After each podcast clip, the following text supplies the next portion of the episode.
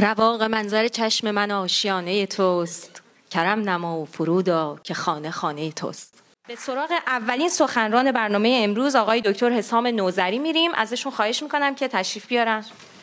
ممنون هستم نگین جون علی نگیری عزیز و ممنون هستم از شما که تشریف آوردید امشب.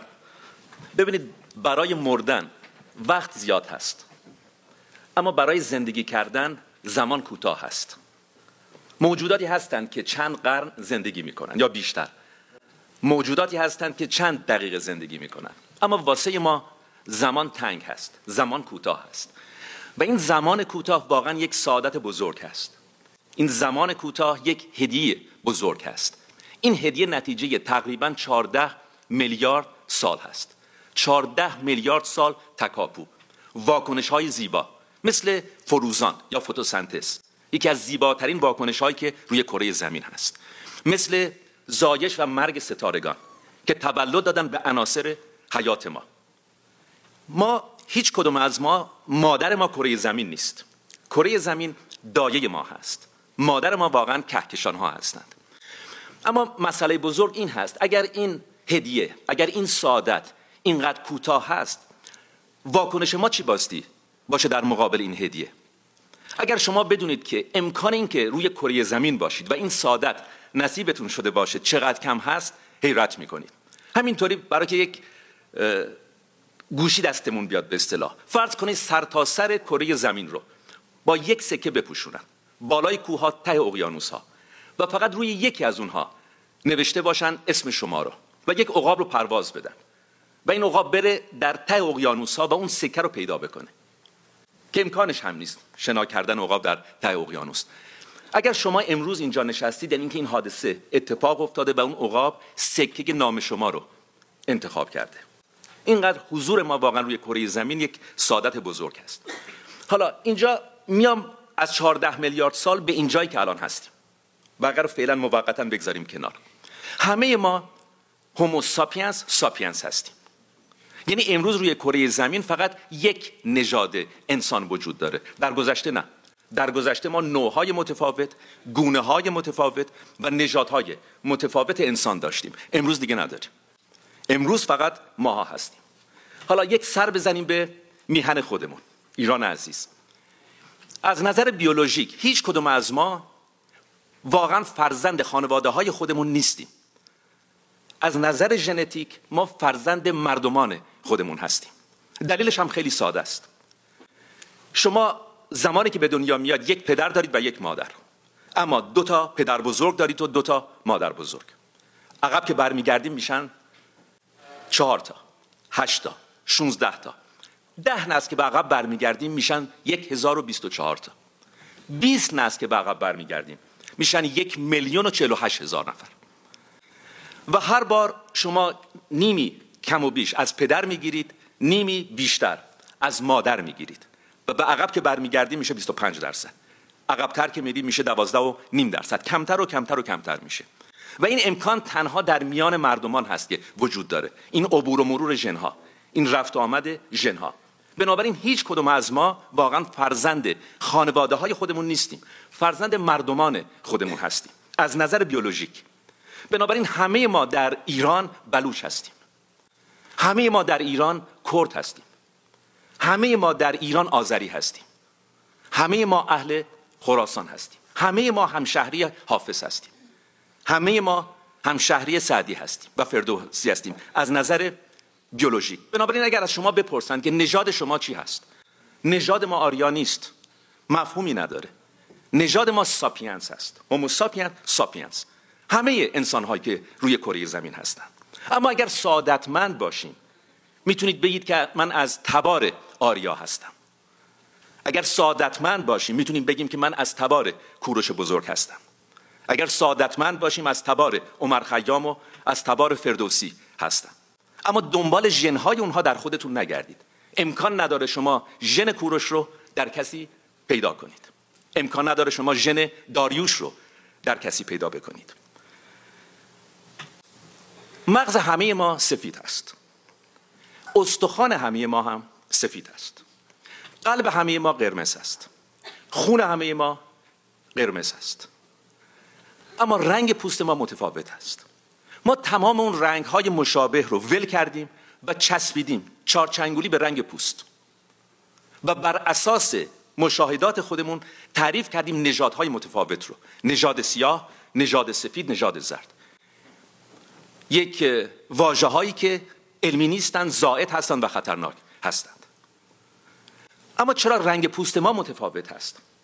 و اگر رنگ اینقدر اهمیت داره چرا رنگ قلب همه ما یکی هست؟ چرا قلب استخوان ما رنگ استخوان ما همه یکی هست؟ چرا رنگ خون ما همه یکی هست؟ به خاطر که رنگ پوست ما در معرض پرتوی فرابنفش است. ما سه نوع داریم به خصوص. یکی از اونها رو ما نیازمندش هستیم. برای تولید کلسیوم برای ویتامین د. و هر چقدر که گذشتگان ما از آفریقا دور شدند و به قطب نزدیک شدند اون رنگدانه رو ما از دست دادیم تا بیشتر بتونیم از پرتوی فرابنفش استفاده کنیم. چون حضور فرابنفش کمتر و کمتر میشه. هوا ابری هست. و هر چقدر که گذشتگان ما بیشتر در سمت آفریقا هستند آفتاب بیشتری هست اون رنگدانه ها رو نیازمندشون هستیم ملانین. تا مراقب ما باشن از اشعای بیش از حد فرار بنفش. بنابراین هر چقدر که ما بیشتر دور میشیم از آفریقا و دور شدیم رنگ پوست ما روشنتر شده. و همین سادگی. هیچ ارتباطی به چیز دیگه نداره. و همه ما دقیقا دارای همون ژنها هستیم. تفاوتی بین انسان ها نیست. این که ما فکر کنیم انسان ها 90 درصد شبیه به هم هستن نه اصلا اینطور نیست. ما کاملا شبیه به هم هستیم. حالا چه شما در آرژانتین باشید چه در روسیه باشید چه در ایران. و در خود ایران چه در سیستان و بلوچستان باشید چه در خراسان. اما ژن ها می‌تونن بیان های متفاوت داشته باشن. همون ژن می‌تونه بیان های متفاوت داشته باشه. گاهی اوقات تا 140 بیان متفاوت. اما ژن های ما همه یکسان هستن. این رو هم باستی متوجهش بود. خیلی ها رفتن دنبال گروه خونی. شاید گروه خونی متفاوت هست. شاید بر اون اساس بتونیم آدم ها رو طبقه بندی کنیم. ما الان قرن ها هست که داریم آدم ها رو طبقه بندی می‌کنیم. و علم بیولوژی ده ها سال هست که تک تک اونها رو خونسا کرده. ما هی طبقه بندی می‌کنیم و اون خونسا می‌کنه. بنابراین بین آدم ها تفاوت در بیان ژن هست. اما بین آدم ها درجه بندی نیست. بین آدم ها سلسله مراتبی در کار نیست. اما بین آدم ها تفاوت در بیان ژنتیک هست و تفاوت های ما در یک دهم یک درصد هست. همین. یعنی از نظر بیولوژیک حتی شایسته نزدیک شدن به اعلام نژاد متفاوت هم نیست. انقدر دور هست. چون اعلام نژاد کردن یک مسئله کاملا علمی هست و یک کمیته علمی اعلام نژاد می‌کنه. بر یک اساسی بر اساس یک فرمولی. ما حتی نزدیک به اون هم نیستیم که بخوایم بین آدم ها نژادهای متفاوت رو تعریف کنیم. اما در گذشته داشتیم. ما یک نوع انسان روی کره زمین نداشتیم. ما نوعهای متفاوت انسان روی کره زمین داشتیم. هیچ موجودی در یک روز خلق نشد. همه ما نتیجه یک فرایند طولانی مدت هستیم. و منظور من از فرایند طولانی مدت ده میلیون سال و یک میلیون صد میلیون سال نیست. میلیاردها سال هست. هیچ موجودی در یک روز خلق نشده. و همه ما نتیجه یک فرایند طولانی مدت هستیم. شما و من و هر کس دیگه امریکایی ها مکزیکی ها همه ما نتیجه یک مهاجرتی هستیم که صد هزار سال پیش رخ داده از آفریقا. بنابراین همه ما آفریقایی هستیم. بدون استثنا همه ما آفریقایی هستیم. این مهاجرین 55 هزار سال پیش به استرالیا می‌رسن. حدود هفتاد هزار سال پیش به میهن ما می‌رسن. حدود چهل هزار سال پیش به اروپا می‌رسند. بستگی به مسافت داره. به جاهای متفاوت میرند. و جالب هست شما تفاوتهایی رو که در این مهاجرین می‌بینید به مراتب کمتر هست از تفاوتهایی رو که در خود قاره آفریقا می‌بینید. چرا؟ چون همه اونهایی که در قاره آفریقا هستند مهاجرت نکردند اونها به مراتب سالیان بیشتری در قاره آفریقا بودند. اما نه ما یکصد هزار نفر هست که یکصد هزار سال پیش هست که این مهاجرت صورت می‌گیره. اول این رو هم مشخص بکنم که در بیولوژی ما واقعا نمی‌دونیم حیات چی هست. حیات رو نمیشه تعریف کرد. اما حیات رو میشه توصیف کرد. حیات رو میشه توصیف کرد. و این خودش واقعا زیبایی فرگشت هست. فرگشت یک فرهنگ با خودش آورده. یک فرهنگ با خودش داره. حداقل در مورد ماها. و اون فرهنگ مختص به اندیشیدن نیست. انسان تنها موجودی نیست که اندیشه می‌کنه. ما قبلا فکر می‌کردیم که انسان تنها موجودی است که اندیشه می‌کنه. نه اصلا اینطور نیست. حتی یک پشه هم اندیشه می‌کنه. انسان تنها موجودی نیست که عاشق میشه. حضور عشق روی کره زمین هیچ ارتباطی به انسان نداره. عشق یک حضور قدیمی روی کره زمین داره. هیچ خاصیتی در موجودی به اسم Homo sapiens sapiens نیست که پیشینه تاریخی روی کره زمین نداشته باشه. و این واقعا آموزه داروین هست. شاید برجسته ترین شخصیت قرن 18 و 19 به شما گفتم که ما یک مدت کوتاه روی کره زمین هستیم.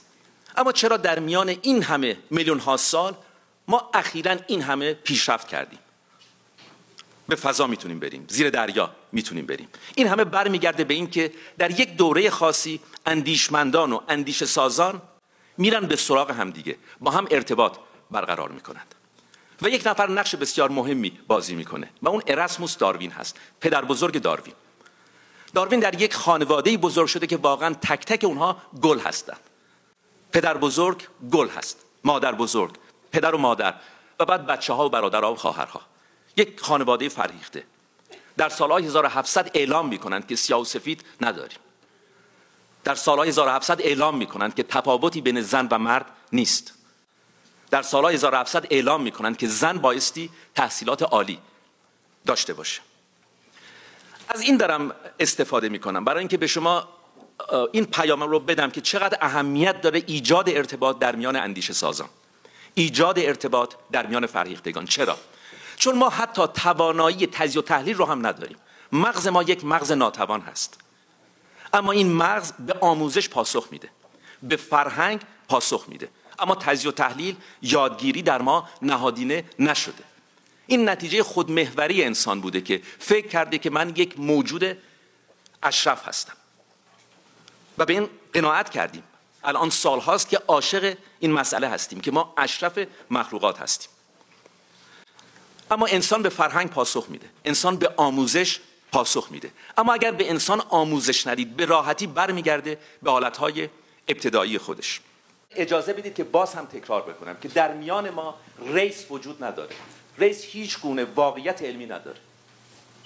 خون همه ما قرمز هست. و حتی از اون هم شما می‌تونید پیشتر برید.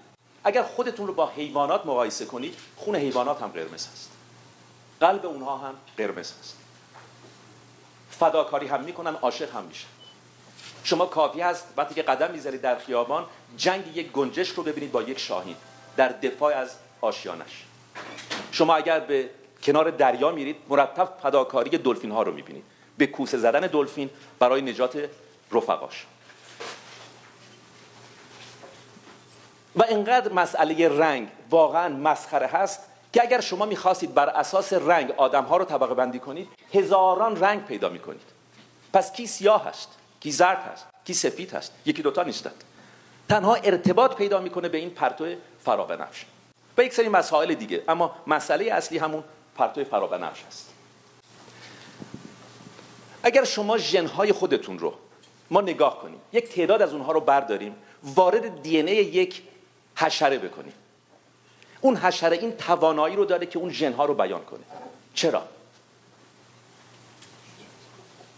ژنهای شما رو برداریم وارد ژن یک حشره بکنیم نه یک پستاندار دیگه یک حشره. اون حشره می‌تونه ژنهای شما رو بیانش رو تضمین کنه. به خاطر اینکه همه ما دختر خاله و پسر خاله هستیم. و منظور من از همه ما انسان ها نیست. ما با حیوانات دیگه هم پسر خاله و دختر خاله هستیم. و به همین دلیل هم هست که ژنهای همدیگه رو به همدیگه پاس میدیم. و اون ژنها رو دفع نمی‌کنه. و اون ژنها همون آجر رو دارن. اون ژنها همون الفبا رو دارن. الفبای حیات میان همه ما مشترک است و اگر شما سر به جنین انسان بزنید و جنین یک لاک پشت و جنین یک ماهی و جنین یک خرگوش هیچ تفاوتی نمی‌بینید.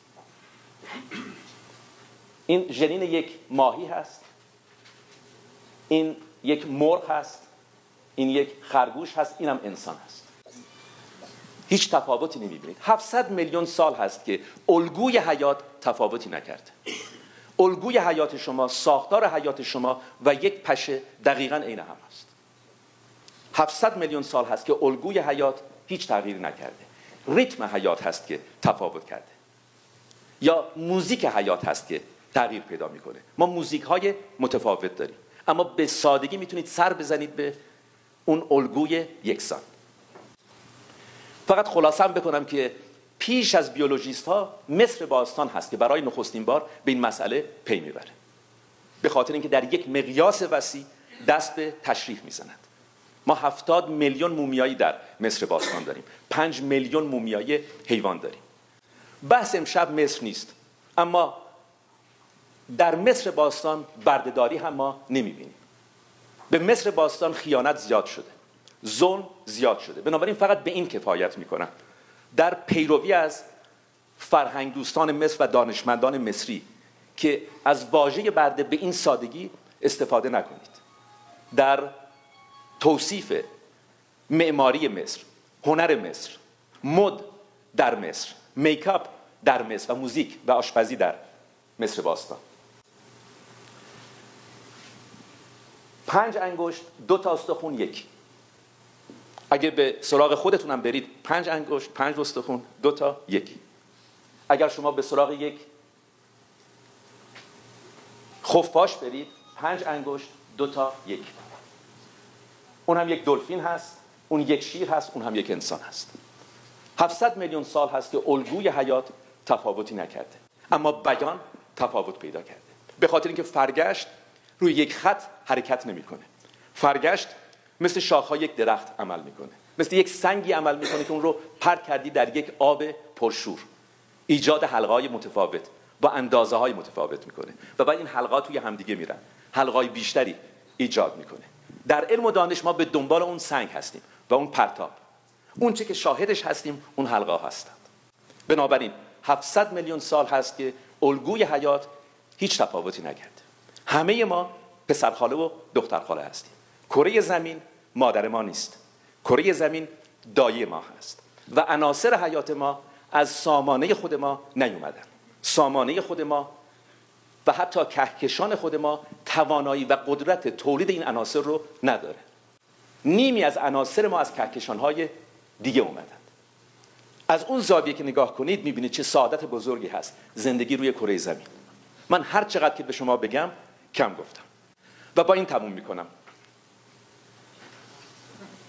زمانی که پدر و مادر شما با همدیگه بودند تا شما به دنیا بیاید. اگر به جای دوشنبه سه شنبه سکس داشتند شما به دنیا نمی اومدید هیچ وقت به دنیا نمی اومدید و در اون لحظه که با هم هستن یکصد میلیون سلول به طرف سلول مادر حرکت می‌کنه. هر کدوم از اونها یک نفر دیگه حیات می‌داد. و اگر شما امروز اینجا هستید به خاطر این هست که اون شب یک بلیت بخت آزمایی بردید که شانس بردش یک در یکصد میلیون بود. یک در یکصد میلیون هست. ممنونم ازتون.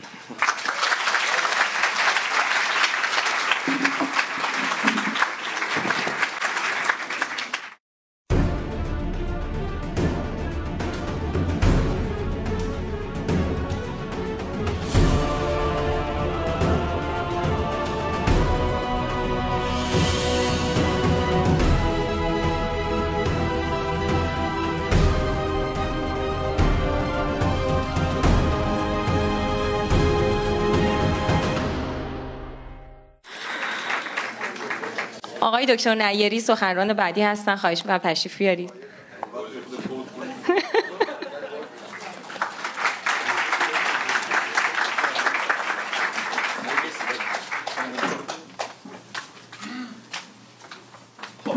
سپاسگزارم از حضور همگی شما دوستان. سپاسگزارم از تیم پشتیبان مهبانگ. از همه دوستانی که لطف کردن دعوت ما رو پذیرفتن. خب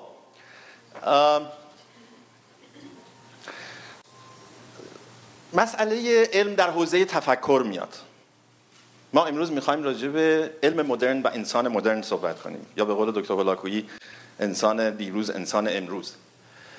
به باور من ما در حوزه اندیشه و تفکر خیلی امروز امیدوارم به کسی بر نخوره ولی باید یه زمانی اینها رو واقعیت ها رو گفت.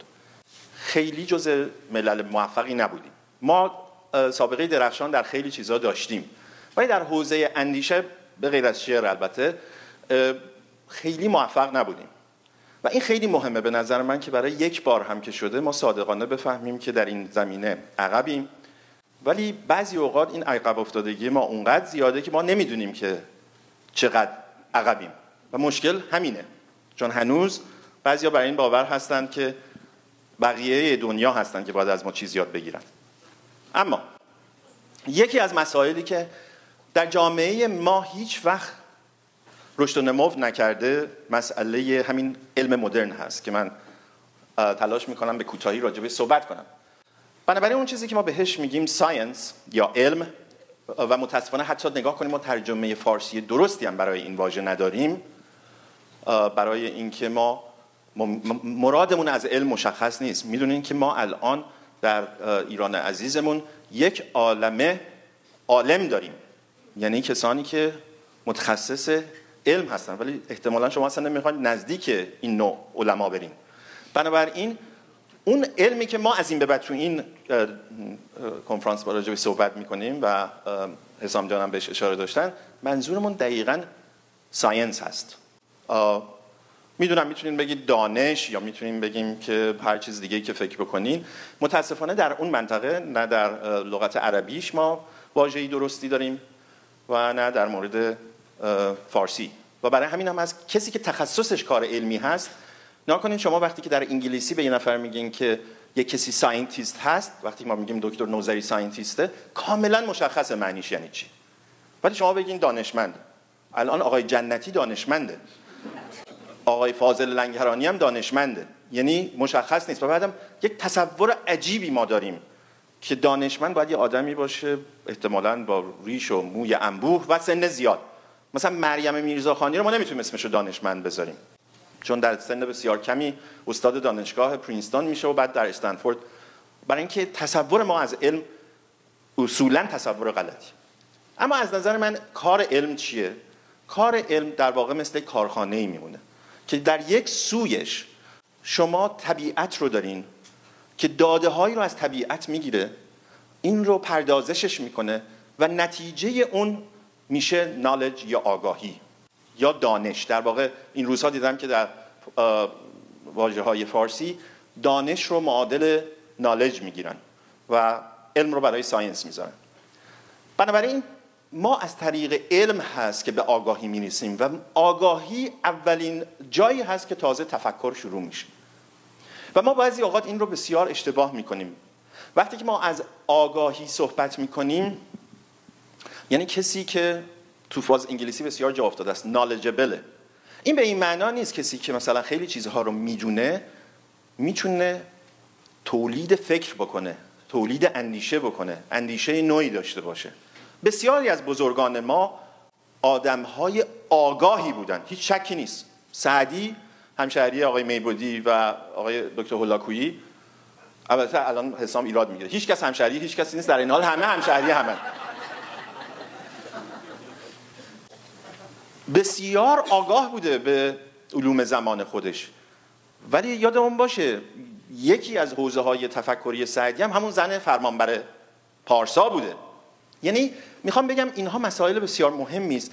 بی توجهی ما به علم باعث یکی حداقل به باور من یکی از دلایلی است که یکی از دلایل بسیار مهمی است که جایگاه امروز ما در جهان همینی که هست که می‌بینید وگرنه فکر می‌کنید اگر مردمان ما آگاه بودن و متوسل به علم بودن آیا امکانش بود که تصویر کسی رو در ماه ببینن؟ آیا امکانش بود که باور کنن برق و آب می‌تونه رایگان باشه؟ اگر ما به علم مجهز بودیم یعنی تفکرمون تفکر علمی بود. آیا امکان داره که حرفای حالا اینا من دادن از دکتر هولاکویی خواهش می‌کنم که دقیقا با همون استرسی که خودشون دارن. پرت و پلایی که می‌زنن. دکتر جان اینو حتما تکرار کنید چون من خیلی دوست دارم. تو این دنیا بخوایم باور بکنیم که به این, به این گونه نمی, نمی بود بنابراین از علم هست که خلاقیت میاد بیرون آگاهی میاد بیرون و پارادایم میاد بیرون. یعنی نوع گفتمانی که باید جاری باشه. و خیلی خیلی خیلی چیزای دیگه. این علمی که ما امروز داریم استفاده می‌کنیم و همه شما امروز دارین ازش استفاده می‌کنیم. بدون اینکه بدون چه کسانی پشتش بودن. مخترعان بزرگی پشتش بودن. یکی از این مخترعان خاموش همین آقای دکتر مهدی حاتمیانه که اینجا نشسته. صد خورده 120 تا اختراع داره. ولی ما همچنان اگه کارمون گیر بیفته میریم جاهای دیگه تقاضا می‌کنیم. برای معمولا در جنبه های پزشکی. ببخشید اینو من چون تازه یاد گرفتم باید حتما براتون بگم. دقت کردین که مردم وقتی میرن دخیل میبندن حالا از کلیسا کنیسه امامزاده ها هست هر کسی فقط تو مسائل پزشکیه. هیچ تخصص این دوستان در زمین های مهندسی نداشتن. دقت کردین اینو؟ یعنی هیچ کس نمیره به امامزاده بگه یه خونه خوشگل برای من چجوری می‌سازی؟ نه. فقط تو زمینه های پزشکیه. بنابراین این بسیار مهمه که ما بدونیم این علم از کجا آمده. این علم از انقلاب های علمی شروع شده در عصری که اروپا برای نزدیک ده قرن در تاریکی بود. اونجا هم بهش دارک ایجز عصر تاریکی. عصر تاریکی اروپا چه خصوصیت مهمی داشت؟ و این تجربه بود که ما نخواستیم ببینیم. ده قرن اروپا در تاریکی بود چون حکومت دینی حکومت کلیسا بالا سرش بود. بنابراین اگر فکر می‌کنین که ما راه درستی رو رفتیم می‌تونیم به اروپا نگاه بکنین. چه تجربه تلخی با حکومت دینی داشته. و از اونجاست که به حال از ایتالیا شروع میشه و من دقیقا برای این باورم که اگر می‌خواد اون منطقه روی خوش ببینه باید کل منطقه بیاد بالا. نمیشه فقط ایران گلستان بشه. افغانستان در جهل بمونه مصر در جهل بمونه یا مصر بالا بیاد ایران در جهل بمونه. اتفاقی که در اروپا افتاد همین بود. درسته در بین خانواده مدیچی در ایتالیا شروع میشه ولی به سرعت گسترش پیدا می‌کنه و اصل روشنگری شروع میشه. اما همه اینها به این سادگی به دست نیومده. حالا اگر می‌بینین تکنولوژی خیلی. ما درست مثل بچه ها دیدین موقعی که یه بچه توی خانواده هست اول فکر می‌کنه من می‌خوام الان در نقش دکتر هولاکویی ظاهر بشم. هر بچه اول فکر می‌کنه پدر مادرش بهترین پدر مادرن. محلشون بهترین محله است. کوچهشون بهترین کوچه است. شهرشون بهترین شهره. خوش و شیراز و وضع بی مثالش و بله بله. شیرازی ها اینجا عدهشون خیلی زیاده. ولی وقتی بزرگتر میشیم می‌بینیم نه. جاهای دیگه دنیا بسیار زیبان. مردمان بقیه دنیا می‌تونن به خوبی مردمانی باشن که ما فکر می‌کنیم خوبن. همین حالت ساده اندیشی در بین نیاکان ما هم وجود داشته. فکر می‌کردن یک زمانی که در تمام این طبیعت رو می‌تونن با چهار عنصر توضیح بدن. آب و باد و آتش و خاک. چهار تا عنصر عناصر چهارگانه یا به قول عربا اربعه و با همین چهار تا چیز دنیا رو می‌تونستن توضیح بدن. ولی وقتی شما دنیاتون کوچیکه دچار یک خودمحوری عجیبی هم میشین. اون خودمحوری اینه که خودتون فکر می‌کنید در مرکز عالم قرار گرفتین. ما برای 1500 سال به طور رسمی حالا غیر رسمیش نمی‌دونم فکر کردیم در مرکز عالم هستیم. هر کسی هم خلاف این حرف می‌زد رو یا زندانش می‌کردیم یا شکنجش می‌کردیم یا میکشتیمش. به همین راحتی. چرا؟ چون ما فکر می‌کردیم که تافته جدا بافته ایم. این علم هست که امروز به ما میگه هیچ نژاد برتری وجود نداره هیچ قوم برگزیده ای وجود نداره. هیچ اشرف مخلوقاتی وجود نداره. این به مدد علمه. ولی وقتی که بچه هستیم و دیدگاه بشر بچگانه است داستانهای بچگانه ای برای خودش می‌سازه. یکی میشه قوم برگزیده یکی میشه اشرف مخلوقات یکی میشه راه نجات همه انسان ها اگرم از اون راه نری همه جهنمی میشن. یعنی این خداوندی که همه جهان رو به وجود آورده از همون اولش تبعیض رو قائل شده. از همون اولش. و این نگاه نگاه انسانی است در واقع به خدا. بنابراین ما میایم در مرکز عالم قرار می‌گیریم. خورشید و سیارات دیگه که تا اون موقع بلد بودیم ماه و اینا همه به دور ما میچرخن. برای اینکه ما خیلی خاصیم. ما اینقدر خاص بودیم که تا همین چند وقت پیش هم در دوره قاجار ما قبله عالم داشتیم. فکر بکنین. یعنی مثلا شما ناصرالدین شاه رو با اون سیبیلاش در نظر بگیرین تمام عالم داشته دورش میچرخیده. یعنی ببینید چه حسی از این حس خودخواهی و خودمحوری انسان ها وجود داشته. شکستن این بت کار ساده ای نبوده. انسانهای زیادی دانشمندان زیادی در این راه جان خودشون رو دادن. یکی از اون اولین انسانهایی که جان خودش رو داده اتفاقا یک بانوی مصری است. در دوره آغاز دوره تاریکی در مصر 300 سال بعد از مسیحیت بانویی به نام هایپشیا. ظهور می‌کنه و باورهای قدیمی عرستویی رو که اون زمان با داده ها یادتون باشه هیچ چیزی مهمتر از داده ها نیست. خیلی هم از کجا شما می‌دونین چیزایی که میگین درست باشه؟ شاید 200 سال دیگه اینجوری نباشه. حتما شما دارین درست میگین.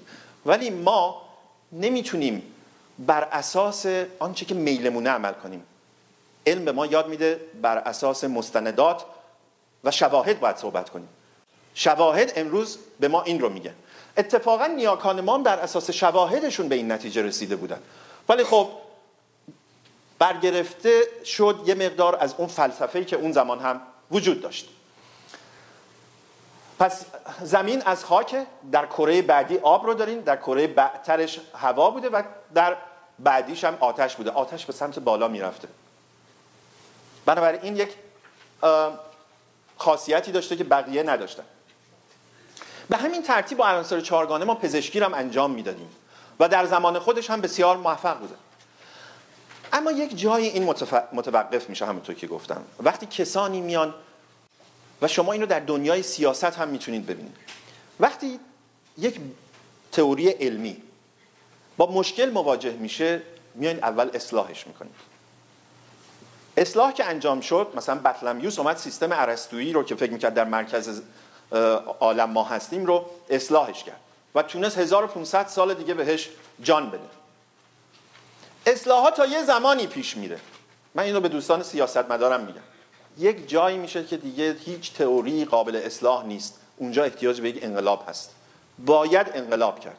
یعنی دیگه اون تئوری رو به کل گذاشت کنار با یک تئوری نوینی اومد. و این اتفاق در عصر رنسانس یا نوزایی و یا روشنگری اتفاق میفته و یکی از اولین کسانی که این کار رو انجام میده نیکولای کوپرنیک. کوپرنیک میگه بر اساسی که مطالعاتی که انجام میده خورشیده که باید در مرکز عالم باشه. یادتون باشه صدها سال قبل از اون های مصری اینو گفته بود که شیشان نتونستن تحمل کنن. همین انصار حزب الله اون زمان ریختن هایپشیا رو در میدان شهر برهنش کردن و کشتنش. کسای دیگه هم این تاوان رو دادن اما نگاه کنین حتی یک کسی مثل کوپرنیک جرأت نکرد کتابش رو چاپ بکنه از ترس اینکه کلیسا به دنبالش بیاد. و وصیت کرد که شاگردش بعد از مرگش کتابش رو به چاپ بکنه. اما او هم یک مشکلی رو داشت. هنوز جرأت و جسارت این رو نداشت که بگه مدار سیارات به دور خورشید دایره نیست. حالا چرا دایره؟ از نظر خدایان یونانی دایره شما می‌دونید کامل ترین شکل دوبودیه. برای اینکه فاصله همه نقاط دایره از مرکز یکسانه. و فکر می‌کردن خدایان دور از شعنشونه که هر شکل دیگه ای رو به غیر از دایره بخوان اختصاص بدن به چرخش مدار سیارات و خورشید به دور ما. همین رو مسیحیت و بعد اسلام و بعد یهودیت همه اینا پذیرفتن سیستم علمی کتب مقدس همشون عرستوییه کوپرنیک هم جرئت نکرد که مدار اینها رو تغییر بده به اون چیزی که ما امروز می‌دونیم مدارهای بیزوی شکل هستند باید زمان بیشتری طی بشه تا این اتفاق بیفته. یکی از بزرگان علم فرانسیس بیکن هست که تا حدودی تنها کسی که بشه بگه تا حدودی شبیه این آدم هست ابو ریحان بیرونی خودمونه که به روشمندی علمی قائله. یکی از مهمترین چیزهای روشمندی علمی این است. که در فرهنگ ما بسیار شایع و اون خبرگزاری میگن هست. این رو بزنین کنار. مستندات رو بدین. شواهد رو رو بکنین. بنابراین بیکن اومد گفت روش علمی باید بر اساس مستندات و شواهد باشه. نمیشه بگیم که یعنی اومدیم از اون حالت استورهی و اساتیری فاصله گرفتن. از افسانه ها فاصله گرفتن. یکی از اولین کسانی که در تاریخ این کارو کرده ابو ریحان بیرونی بوده. ابو ریحان بیرونی هیچ چیزی رو بی دلیل نمیپذیرفته. باید می‌رفته و خودش آزمایش انجام می‌داده. بنابراین آزمایش شد یکی از بزرگترین اساس ستونهای اساسی علم که ما بهش میگیم روش علمی. گالیله یک انقلاب بزرگی رو به وجود آورد. برای اینکه با استفاده از تلسکوپی که خودش ساخته بود متوجه شد که واقعا درسته این سیارات که دارن به دور خورشید میگردن از جمله زمین. ولی خب اون توبه مشهورش رو که شنیدین. یه توضیح هم بدم این اشتباه محض بعضی فکر می‌کنن گالیله گفته که زمین گرده. گالیله هیچ وقت همچه حرفی نزده. هزاران سال قبل از گالیله یه سری مردمانی بودن که می‌دونستن زمین گرده. خود ابو ریحان بیرونی آقای بینبودی بارها راجع صحبت کرده همراه محمود غزنوی میره به هندوستان و با دقت بسیار زیادی شعاع کره زمین رو اندازه گیری می‌کنه. 400 سال بعدش تازه گالیله میاد. بنابراین گالیله حرفی مهمی که می‌زنه این است که میگه این زمینه که داره به دور خورشید میچرخه. حق با کوپرنیکه. و البته جالبه که پاپ از اون می‌خواد که توبه کنه. برای اینکه مخالف نص سریح آن چیزی که در کتاب مقدس اومده. کتاب مقدس به چالش گرفته میشه برای اولین بار. و اینجاست که علم مدرن پایه هاش ریخته میشه. کدوم یکی برنده میشه؟ چند نفر از شما قضاتی که گالیله رو محاکمه کردن می‌شناسین؟ و چند نفر در دنیا گالیله رو می‌شناسن. اونها اونهایی که در پی خرافاتن تاریکندیشن و سعی می‌کنن تاریکی رو ترویج کنن اونها به دست فراموشی سپرده شدن. روشنگران تعدادشون کمه. اما همیشه در حافظه تاریخی باقی میمونن. یکی از اونها البته گالیله بود. یکی دیگه از بزرگان دوره روشنگری البته رنه دکارت هست. دکارتی که میاد طبیعت رو با زبان ریاضیات مطرح می‌کنه. جالبه هم گالیله هم دکارت آدم های باورمندی بودن. به این معنای مدرن آتئیست اصلا نبودن. آدم های باورمندی بودن. یک فرقی که بین به نظر من شرق و غرب وجود داره در همین هست.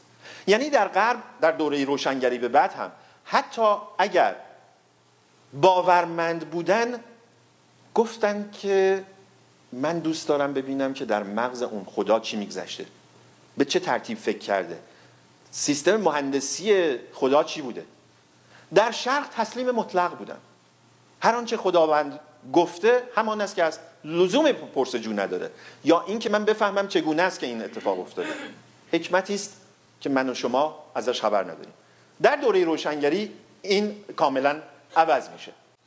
و البته به نظر من چهار چهره اساسی در دنیای مدرن وجود داره که دنیای امروز ما متأثر از اونهاست به یک نحوی. یکی از اونها آیزاک نیوتون هست. مرد هزاره هاست. دانشمندان زیادی متفق القولن که نیوتن از اون دست انسان است که هر هزار سال یک بار ظهور می‌کنه. نفر دوم به نظر من در این لیست چارلز داروینه بدون شک. داروین دنیای ما رو دگرگون کرد جهان بینی ما رو دگرگون کرد. همان گونه که نیوتن جهان بینی ما رو دگرگون کرد. نفر سوم به نظر من مارکسه. او هم با فلسفه و جهان بینی که ارائه داد همچنان که همچنانه دنیا رو به چالش گرفته. هیچ کدوم از اینا بی‌نقص نیستن. در علم هیچ کس و هیچ چیزی مقدس نیست. حتی اگه اسمتون فرهنگ هولاکویی باشه. بنابراین اینو بدونید همه کسا همه چیز قابل نقد و انتقاده. هیچ کدوم از این آدم هایی که گفتم اشتباه توی کارشون وجود داشته بدون اشتباه نبودن و زیبایی علمم در همینه. اونهایی که ادعای کامل بودن می‌کنن و نگرانشون باشین. چیزی که ادعا می‌کنه کامله یعنی احتیاج به تغییر نداره. یعنی همه چیزها رو می‌دونه. و این فاسد میشه. درست مثل آبی میمونه که به جای که روان باشه در یه جایی راکت بمونه نفر چهارم هم البته رفیق دکتر فرنگی ولاکویی بودن در کافه نادری. زیگموند فروید. این چهار نفر نقش بسیار اساسی داشتن در تحولات جامعه مدرن ما. و آن چیزی که امروز دکتر هولاکویی بدجور داره داره همینجور جوابا رو خودش رو داره کنترل می‌کنه که من بعد از این جلسه میرم دوستان.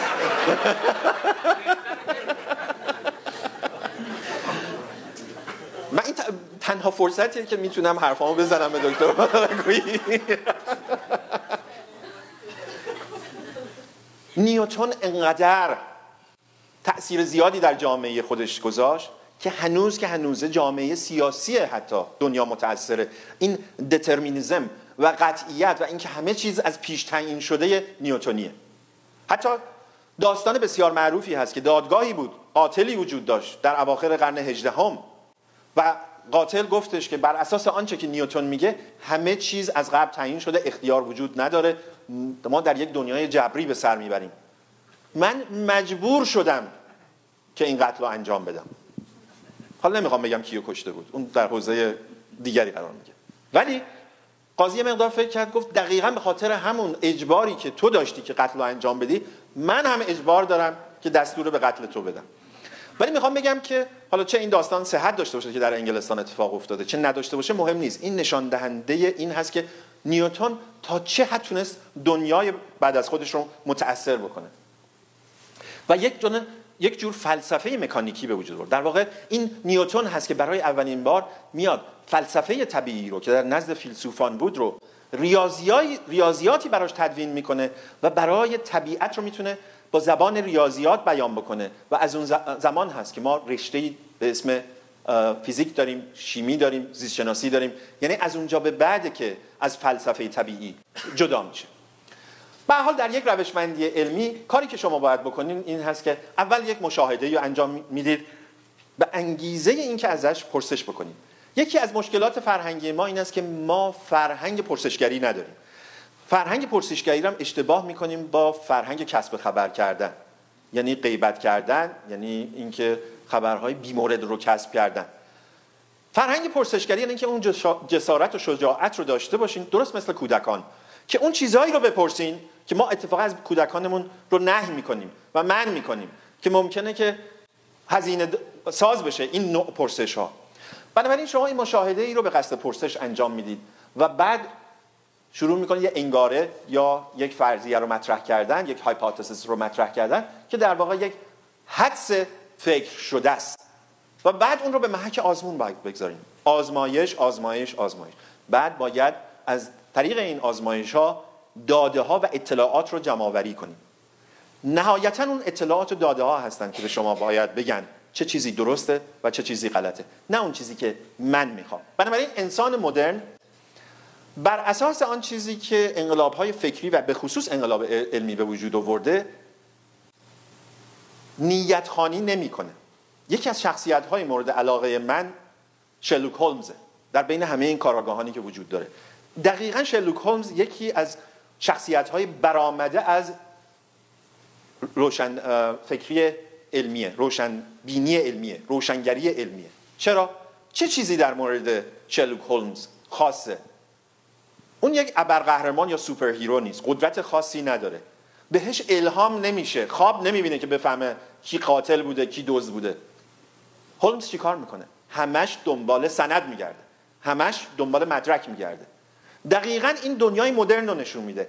انسان مدرنی که علکی هر حرفی رو باور نمی‌کنه. دائما خودش رو در وهله اول مورد معاخذه قرار میده. یعنی یک نوع تفکر نقادانه. من باور دارم. خب این باور شما بر اساس چیه؟ اصلا باور شما هیچ اهمیت نه باور من نه باور هیچ کسی. هیچ اهمیتی نداره. طبیعت عالم کیهان بر اساس باور من و شما نمیچرخه. بر اساس شواهد و مستندات شما باید حرفاتون باشه. مثل شلوک هولمز. خب ببینید من دوست دارم که شما اینجا ببینید که باید چه سوالایی رو بکن بپرسیم چیزی که تو دنیای امروز بسیار مطرحه. من دیدم دکتر هولاکویی هم بعضی اوقات دکتر آقای میبودی هم بعضی اوقات مطرح می‌کنن توی برنامه هاشون که مثلا ما فلانی رو دیدیم بردنش اداره پلیس.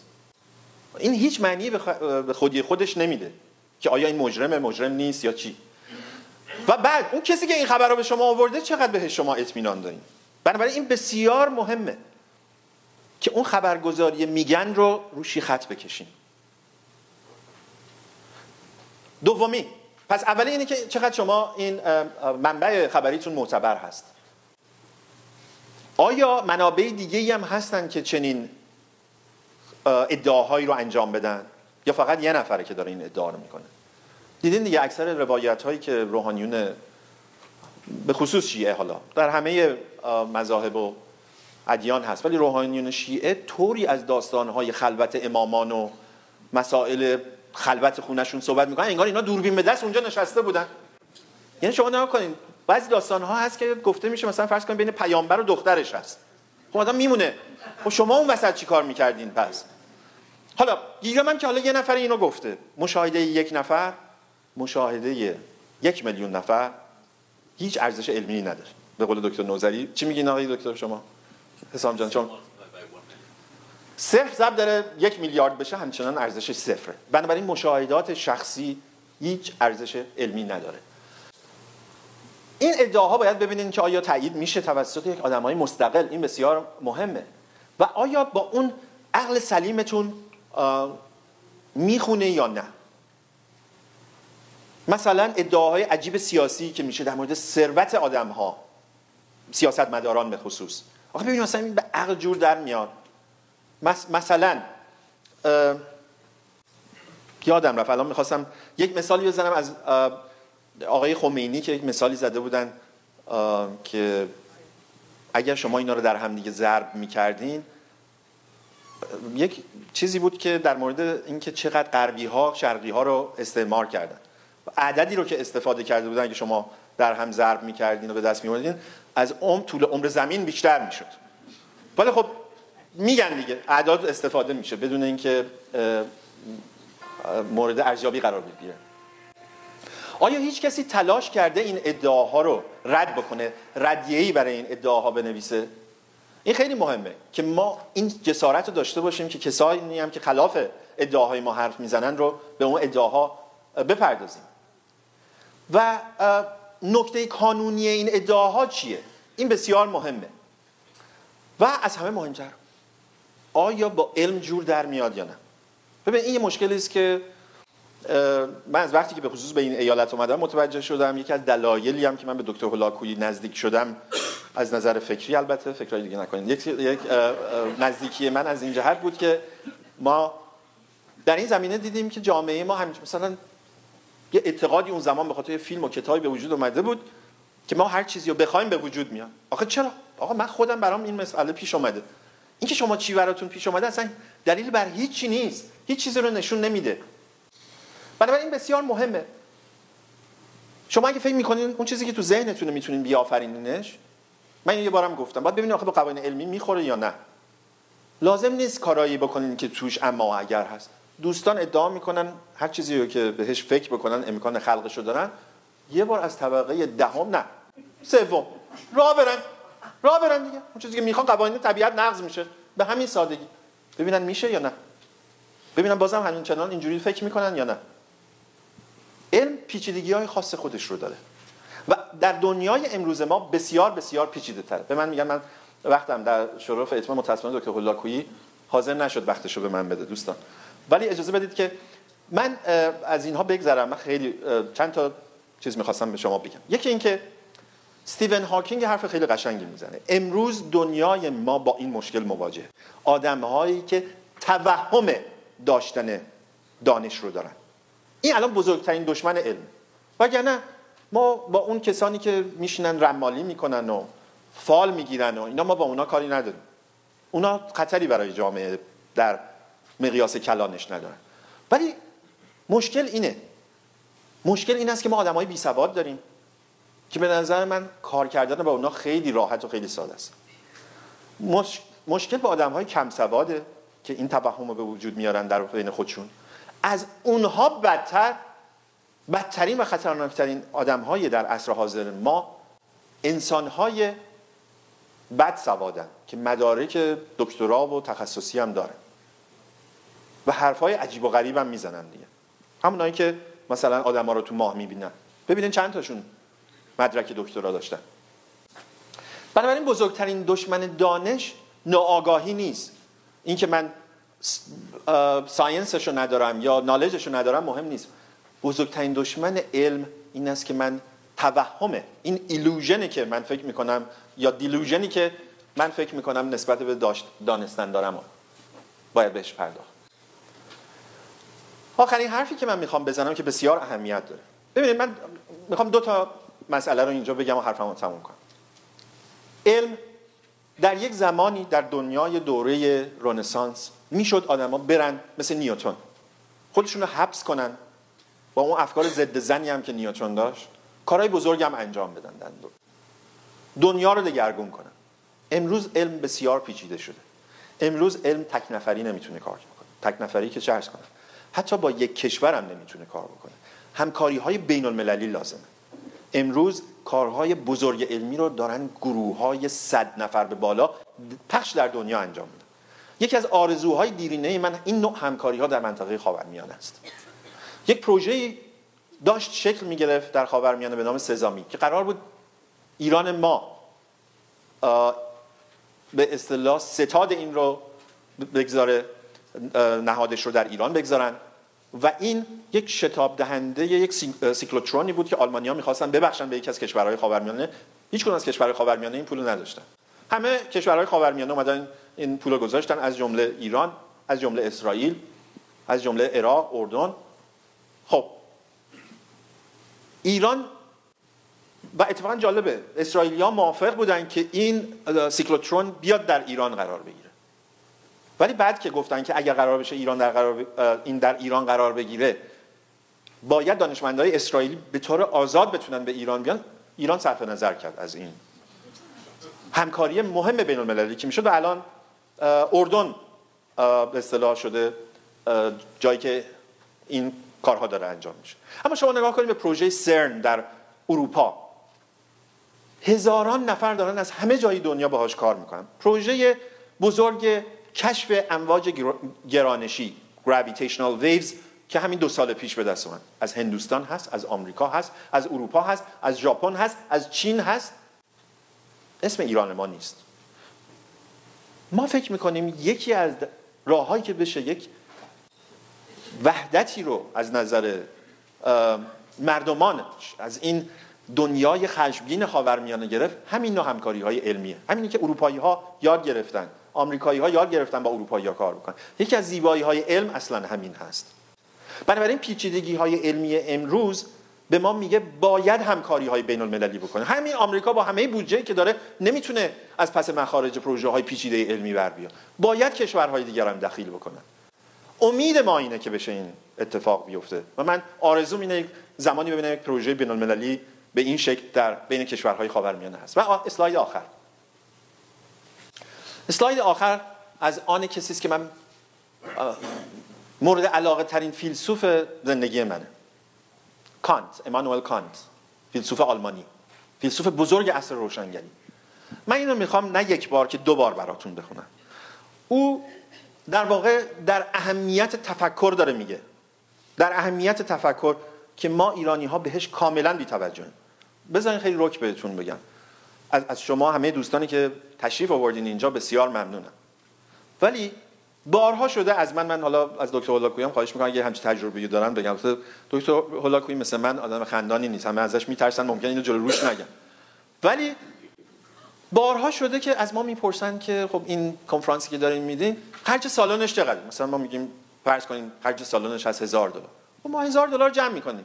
یعنی من دکتر نوزری دکتر هولاکویی که باید بیایم و این همه باید فکر کنیم روی سخنرانی که باید بکنیم.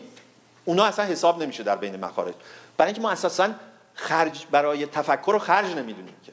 برای اینکه تفکر برای ما یه چیز لوکسه. یه چیز لوکسه. یعنی کار فکری براش ارزش قائل نیستیم. ولی برای کار فیزیکی چرا ارزش قائل بنابراین کانت میگه روشنگری به در آمدن آدمی است از نابالغی خود کردهش نابالغی حالا یعنی چی؟ نابالغی یعنی ناتوانی در بکار بردن فهم خود. شما نگاه کنید توی رأیگیری های سیاسی که در همه جای دنیا میشه. چقدر آدما بر اساس فهم خودشون درک خودشون میرن رأی میدن میرن تصمیم می‌گیرن. اکثرا تحت یک فشار جمعی قرار می‌گیرن. دکتر ولاکویی راجع صحبت می‌کنه. پس میگه نابالغه یعنی ناتوانی در به کار بردن فهم خود. این به سن و سال هیچ ربطی نداره. شما ممکنه هفتاد سالتون باشه همچنان به دنبال مریدی و مرادی باشین. ببینین مرادتون کیه هر کاری اون کرد اون بکنه. ممکنه یه آدم دوازده ساله باشین یک جوان دوازده ساله باشین و با رأی خودتون بیاندیشین با فکر خودتون بیاندیشین. پس میگه ناتوانی در به کار بردن فهم خودمون بدون راهنمایی دیگران این نابالغیه. نابالغی هنگامی خود کرده است. یعنی خودمون می‌خوایم. خودمون دوست داریم در نابالغی خودمون در سقارت خودمون به سر ببریم. موقعی که علت آن نه فهم. اکثر ما مشکلمون اینه. مشکل ما نفهمی که نیست. خوشبختانه ایرانیان به خصوص در آمریکا با این همه تخصص با این همه توانایی های مختلفی که دارن اصلا مسئلهشون کاستی فهمشون نیست. مشکل کجاست؟ نبود اون جسارت اخلاقی. ما جسارت, ما جسارت رو در زور بازو دیدیم. نه در جسارت اخلاقیمون. این بسیار مهمه. پس از ما دلیری کاستی این میگه علت این نابالغی خود کرده کاستی فهم نیست بلکه کاستی از دلیری در به کار بردن فهم خیشه. بدون رهنمود دیگری. یاد شما که از مهمترین اصل و اصول مذهب شیعه تقلیده. تقلید. که هنوز رسوبات فکریش در تک تک ماها ایرانی ها هست. حتی اگه زرتشتی باشین در همین سالن که ما گرفتیم از دوستان. آقای آبادیان خیلی ممنونم که این سالن رو به ما دادیم حتی اگر دوست ارمنی ما داریم که میگه به حضرت عباس قسم. مهم نیست با چه دین و مسلکی هستین. مهم این هست که اون از ما دلیلی رو نداریم در به کار بردن فهم خیش دلیری برست. همانا گزین سخن روشنگری است. هر چقدر سعدی هم میگه گزیده گوی و کم گوی گزیده گوی این از کتاب بسیار فصل روشنگری چیست؟ امانوئل کانت هست که مثل بقیه کارهاش بسیار بسیار درخشانه. ما در تاریخمون فیلسوف کم داشتیم به معنای واقعیش. منظورم شعرا نیستن منظورم فیلسوف به معنای واقعیش. و البته دانشمندان. ما امروز در یک برهه خاصی در کشورمون هستیم از تاریخ کشورمون. هیچ زمان ایران اینقدر متخصص نداشته اینقدر آدم باسواد و آگاه به رشتهشون نداشته. این می‌تونه بزرگترین نوید برای آبادانی کشور ما در آینده در آینده ایران آزاد باشه. سپاسگزارم.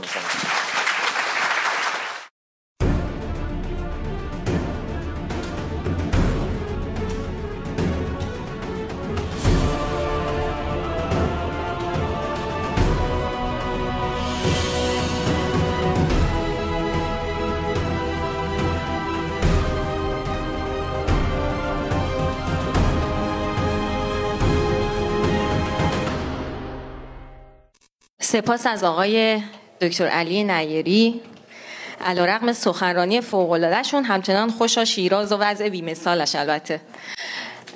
از شما عزیزان خواهش می‌کنم مقداری تحمل کنید تا دکتر فرهنگ هولاکویی جامعه شناس شخصیت مورد علاقه همه ما ایرانیان تشریف بیارن برای سخنرانیشون.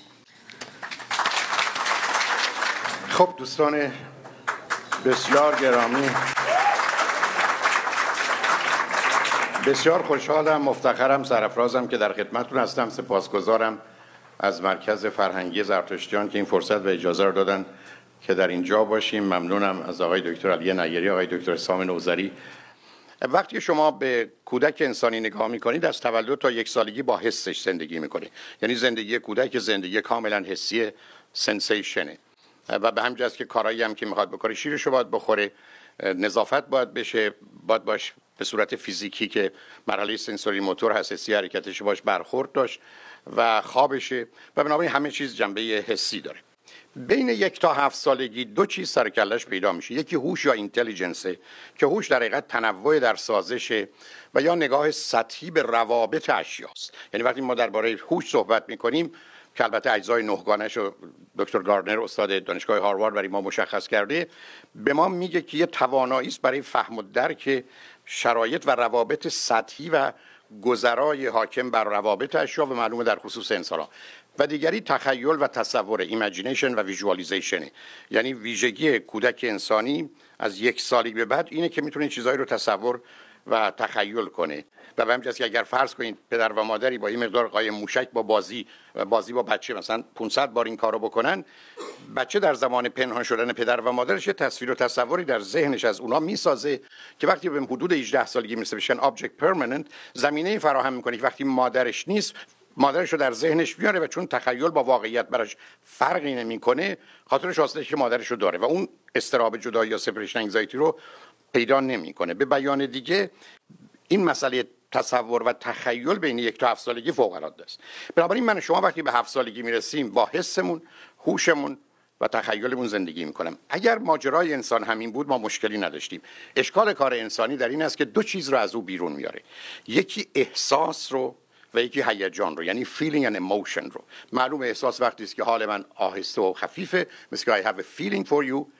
و اموشن وقتی است که در حقیقت من یه هیجانات بیرونی و داخلی پیدا می‌کنم و از لغت ای انرژی و موشن به وجود آمده یعنی یک انرژی است که موجب یه حرکت و دیگرگونی میشه. بنابراین وقتی شما اموشنال میشید هم خودتون متوجه میشید هم احتمالا دیگران. بنابراین اولین چیزی که پیدا میشه ماجرای احساس عاطفه و هیجانه. و توجه داشته باشید به اینکه احساس ما می‌تونه مثبت و منفی باشه. شادی احساسه غمم احساسه. امنیت و آرامش احساسه نگرانی و استرابم احساسه. بنابراین برخلاف تصورم که فکر کنیم احساس همیشه مثبت اصلا چنین نیست. و بنابراین وقتی میگیم ما آدم احساساتی هستم برخی از اوقات شما یه بیمار کامل روانی هستید. ولی به حساب خودتون فکر می‌کنید مفهوم احساس یعنی یه مفهومی که در زبان فارسی هم برخی از به عاطفه که بحث عطوفت و مهربانی درش هست ولی واقعیت اینه که ترجمه درستی نیست برای درستی نیست برای ما مطرح بنابراین من و شما احساسات و عواطفی رو در خودمون روش میدیم. فقط یادتون باشه که حتی ما در چهارده ماه اول امنیت رو آرامش رو اطمینان رو خوشبینی رو مثبت بودن رو امیدوار بودن و پشت کار داشتن و اعتماد به نفس مثبت یا منفی رو درست می‌کنیم. خیلی راحت می‌دونیم افسردگی استراب وسواس شرم و خجالت حالت لجبازی کل شقی و گرفتاری دیگه حتی مال 14 تا 36 ماهگی می‌دونه بین 3 تا 6 سالگی مسئله احساس گناه و همه حالات دیگر برای ما مطرح و بین 6 تا 12 سالگی احساس اینفریوریتی و حقارت. به بیان دیگه من تقریبا تا 6 7 سالگی تمام احساسات و عواطف و هیجانات مثبت و منفی رو در خودم رشد میدم یعنی شما هر وقت بخواد ریشه افسردگی رو استراب رو وسواس رو خشم رو پیدا کنید بعد اصلا برید سراغ 14 تا 36 ماهگی. یعنی اونجاست که همه اینا شکل و فرم می‌گیرن پس بنابراین من و شما وقتی به هفت سالگی می‌رسیم احساسات عواطف و هیجانات در خودمون رشد میدیم که در اونجاست که بیشترین مسئله در جهت دوست داشتن یه دی و بعد اومدن از یه دی دیگه است. بنابراین وقتی من در زندگیم ای بسا چند هزار بار من گفتن حضرت فلان. من یه احساسی پیدا می‌کنم برای حضرت فلان که برای هیچ کس دیگه ندارم. و اگر احتمالا دیگری رو مورد اعتراض و انتقاد قرار دادن من یه حالی پیدا می‌کنم به صورت بد و منفی راجع به او که راجع به هیچ کس دیگه هرگز یک صدمش هم پیدا نمی‌کنم. بنابراین این احساس و عواطف با ما میمونند و همطور که می‌دونید اگر کار جدی براش نکنیم اون زمانی که بد و منفیان برای همه عمر با ما. یعنی من در سی سالگی و 60 سالگی و 80 سالگی هم آدم مضطربی هم آدم افسرده هم آدم خشمگین هم آدم خجالتی هم آدمی هستم با احساس گناه و حقارت زندگی می‌کنم. پس اینا رو می‌دونیم. در عین حال این حس و تخیل برای من و شما باورها و اعتقادات رو می‌سازه. بیلیف سیستم رو. یعنی باور به یه چیزایی که حالا یا خوبن یا بدن یا برترن یا کهترن و بنابراین من و شما در هفت سالگی با حس و اوش و تخیلمون دو چیز رو ساختیم. احساسات و هیجاناتمون رو و باورها و اعتقاداتمون. در طول تاریخ این وضعیت منو میرسون به 18 سالگی. همچنین همچنان حسم هوشم و تخیلم کنار باورها و اعتقادات و احساسات و هیجانات من عمل می‌کردن. و بنابراین من همچنان در همون زمینه گیر بودم. و بعدم می‌رسیدم من به صد سالگی اگر می‌رسیدم همچنان همون موجودی هستم که در هفت سالگی شکل فرم گرفتم. به همین جهت است که واقعا در طول تاریخ آدما درست یه تغییری می‌کردن. بین آدم سی ساله تا چل سال صورتش. ولی همچنان قابل تشخیصه. مردمان در حالت عادی همون افراد میموندن. یعنی ما کودک بودیم و قولک می‌شدیم. ما در حقیقت ادالت چیلدرن میشیم. کودکان بزرگ سال ولی ما هرگز بزرگ نمی شدیم و همچی چیزی سابقه نداشته. و این وضعیت مثلا وقتی شما نگاه می‌کردید به تاریخی که آقای دکتر نوزری آقای نیری اشاره می‌کردن که این بزرگانی که تحول و دگرگونی به وجودن معمولا مال اواخر قرن 16 هم اوایل قرن 17 هم و اوایل قرن 20 هم. یعنی ما ظرف یک دوره 150 200 ساله ایم که به یکباره یه پدیده دیگری که در وجود انسان بوده سرکلش پیدا میشه. به این معنا که منی که با حس و هوش و تخیلم احساسات و عواطف و هیجانات و باورها رو می ساختم در من یه نیرو و توانی وجود داشته که بهش رسیدگی نشده. عرض می‌کنم چرا؟ و به تدریج به دلایلی که برمیگرده به 15 تا عاملی که می‌شناسیم که می‌تونم بعدا بهش اشاره کنم در انسان شروع می‌کنه به رشد پیدا کردن یا یه اقلیت بسیار کمی که شاید از هر ده هزار نفر یک نفر بوده اونو پیدا می‌کنه با اون چیزی به اسم عقل. Rational mind thinking یا reasoning یعنی اون چیزی که متفاوت با هوش. علت هم این است که در آنچه که ما تفکر و تعقل می‌دونیم اولش این است که خودش یه آگاهی است. درست مثل اینکه الان اینجا چراغا رو اگر خاموش کنن یه کسی وارد اینجا بشه تاریک باشه هیچ کس هیچ کس رو نمی‌بینه و نمی‌دونه شما کجا نشستید چه لباس و چه وضعیتی دارید. اما اگر فقط چراغ روشن کنن شما خواهید دید. بنابراین آدم عاقل چیزی رو می‌بینه که دیگران اصلا نمی‌بینند دوم پی بردن به روابط پنهان اشیاست. یعنی من پی می‌برم که یه خبری بین این موارد وجود داره. یعنی منی که الکل مشروب می‌خورم چرا این حالو پیدا می‌کنم؟ چرا بچه متولد میشه؟ برای که رابطه میان پدر و مادر هست. یعنی من شروع می‌کنم به یه روابط پنهانی پی بردن. این روابط پنهان برای ببخشید منو. تبدیل میشه به درک قوانین جهان. یعنی من پی می‌برم قواعد و قوانین جهان رو.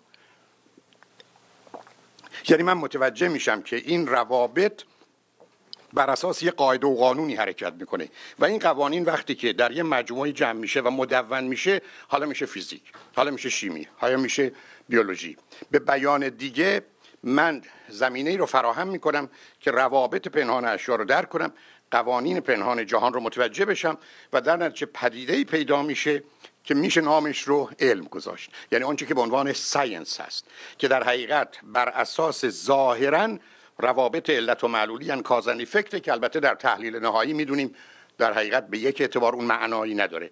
تنها قاعده خلقت در حقیقت اصل همان هو هویه یا آنچه هست هسته که شکل و فرمای پیدا می‌کنه و در حقیقت مسئله علیت یا کازالیتی تجرید همون اصل در حقیقت هو هویه است یا آنچه که هست هسته.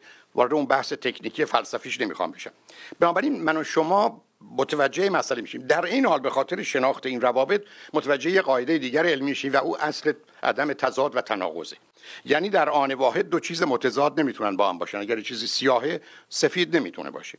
در این حال اصل تناقض هم هست. در حالی که دو چیز نمی‌تونن هر دو باشن نمی‌تونم اونو نفیش کرد. یعنی یه چیزی ممکنه تضاد باشه. این سفید هست سفید نیست سیاه هم نیست زرد باشه. ولی اگر یه چیزی رو نمیشه جمعش کرد و نمیشه کنارش گذاشت میشه نقیز مثل به این معنا که مثلا من زنده ام ای من زنده ام مرده نیستم. ای مرده هستم زنده نیستم. ولی من نمی‌تونم نه مرده باشم نه زنده.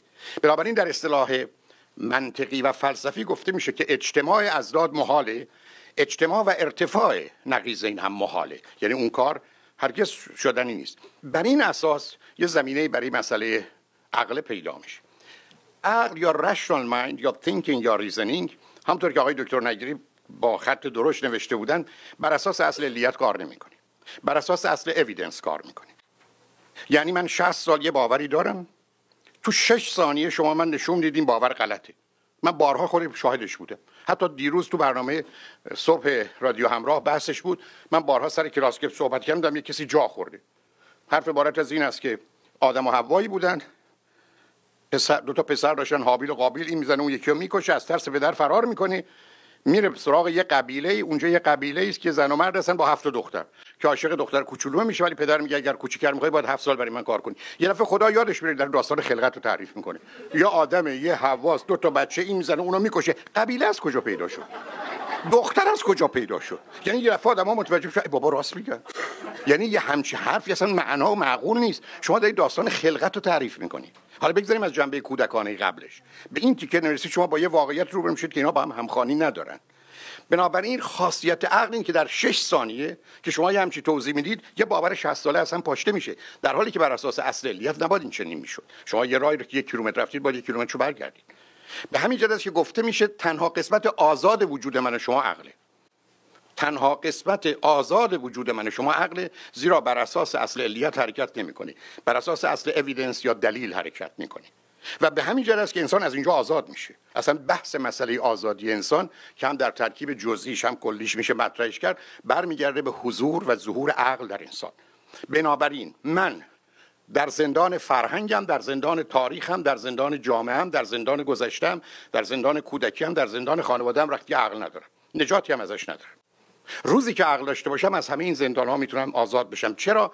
برای که تنها قسمت آزاد وجود من که در هر آن حق انتخاب داره مسئله عقل rational mind و thinking و reasoning حالا این عقل به خاطر اینکه آزاده برای من یه مسئله رو مطرح می‌کنه و اون اخلاق یا morality ه یعنی باوری که پذیرفته میشه و اثبات نمیشه چون اصل اولیه وجود انسانی که وارد بحثش نمی‌خوام بشم اون رو می‌فهمه و پنج اصل رو می‌شناسیم. عدالت و انصاف justice and fairness رهایی آزادی liberty and freedom واقعیت و حقیقت reality truth محبت و عشق kindness and love و بالاخره حرمت و حیثیت honor esteem dignity prestige یعنی این پنج تا اصل اخلاقی هستن که باید های زندگی هست. به همین که انسان عاقل میشه آزاد. آدم آزاد موجود اخلاقی آدم اخلاقی مسئوله. برای مسئله responsibility از توش بیرون میاد. بنابراین ملاحظه میفرمایید که عقل در مسیر خودش آزادی میده اخلاق میده مسئولیت رو میده. اما شما با عقل نگاه می‌کنید به جهان و بنابراین قوانین جهان رو کشف می‌کنید. و بنابراین از طریق نگاه اقلا و عقل به واقعیت که علم science ظاهر میشه. یعنی آنچه که به عنوان ساینس هست نتیجه نگاه اقلا یا عقل به واقعیت جهان و طبیعتی که به درستی اشاره کردن اصلا به زبان ریاضی نوشته شد. با مسائل مربوط به اصل عدم قطعیت هایزنبرگ و مسائل مربوط به مفهوم آزادی در ذره و در لحظه کمی من آشنا هستم اونا رو می‌فهمم. ولی اون چیزی که برای من مطرح هست این است که از اینجاست که چیزی به اسم علم ظاهر میشه. یعنی من عاقلم به واقعیت نگاه می‌کنم آنچه هست. ازش علم رو می‌سازم. من عاقلم. ازش آزادی میاد اخلاق میاد و مسئولیت ریسپانسیبیلیتی میاد. اما در یه چنین حالتی یه اتفاق دیگه میفته من احساسات و عواطف و هیجاناتم رو در پرتو علم و عقل و واقعیت و با راهنمایی اخلاق و مسئولیت ازش بیرون میام به همجاست که امروز بهترین طریق برخورد با اضطراب با افسردگی با خشم با احساس گناه هر حال احساسی و بیماری احساسی cognitive therapy شناخت درمانی. یعنی کاربرد علم و عقل و منطق و واقعیت برای حلش. یعنی من اگر ده تا بیمار افسرده داشتم حتما هشتاش کار اصلی و اساسی من cognitive بود.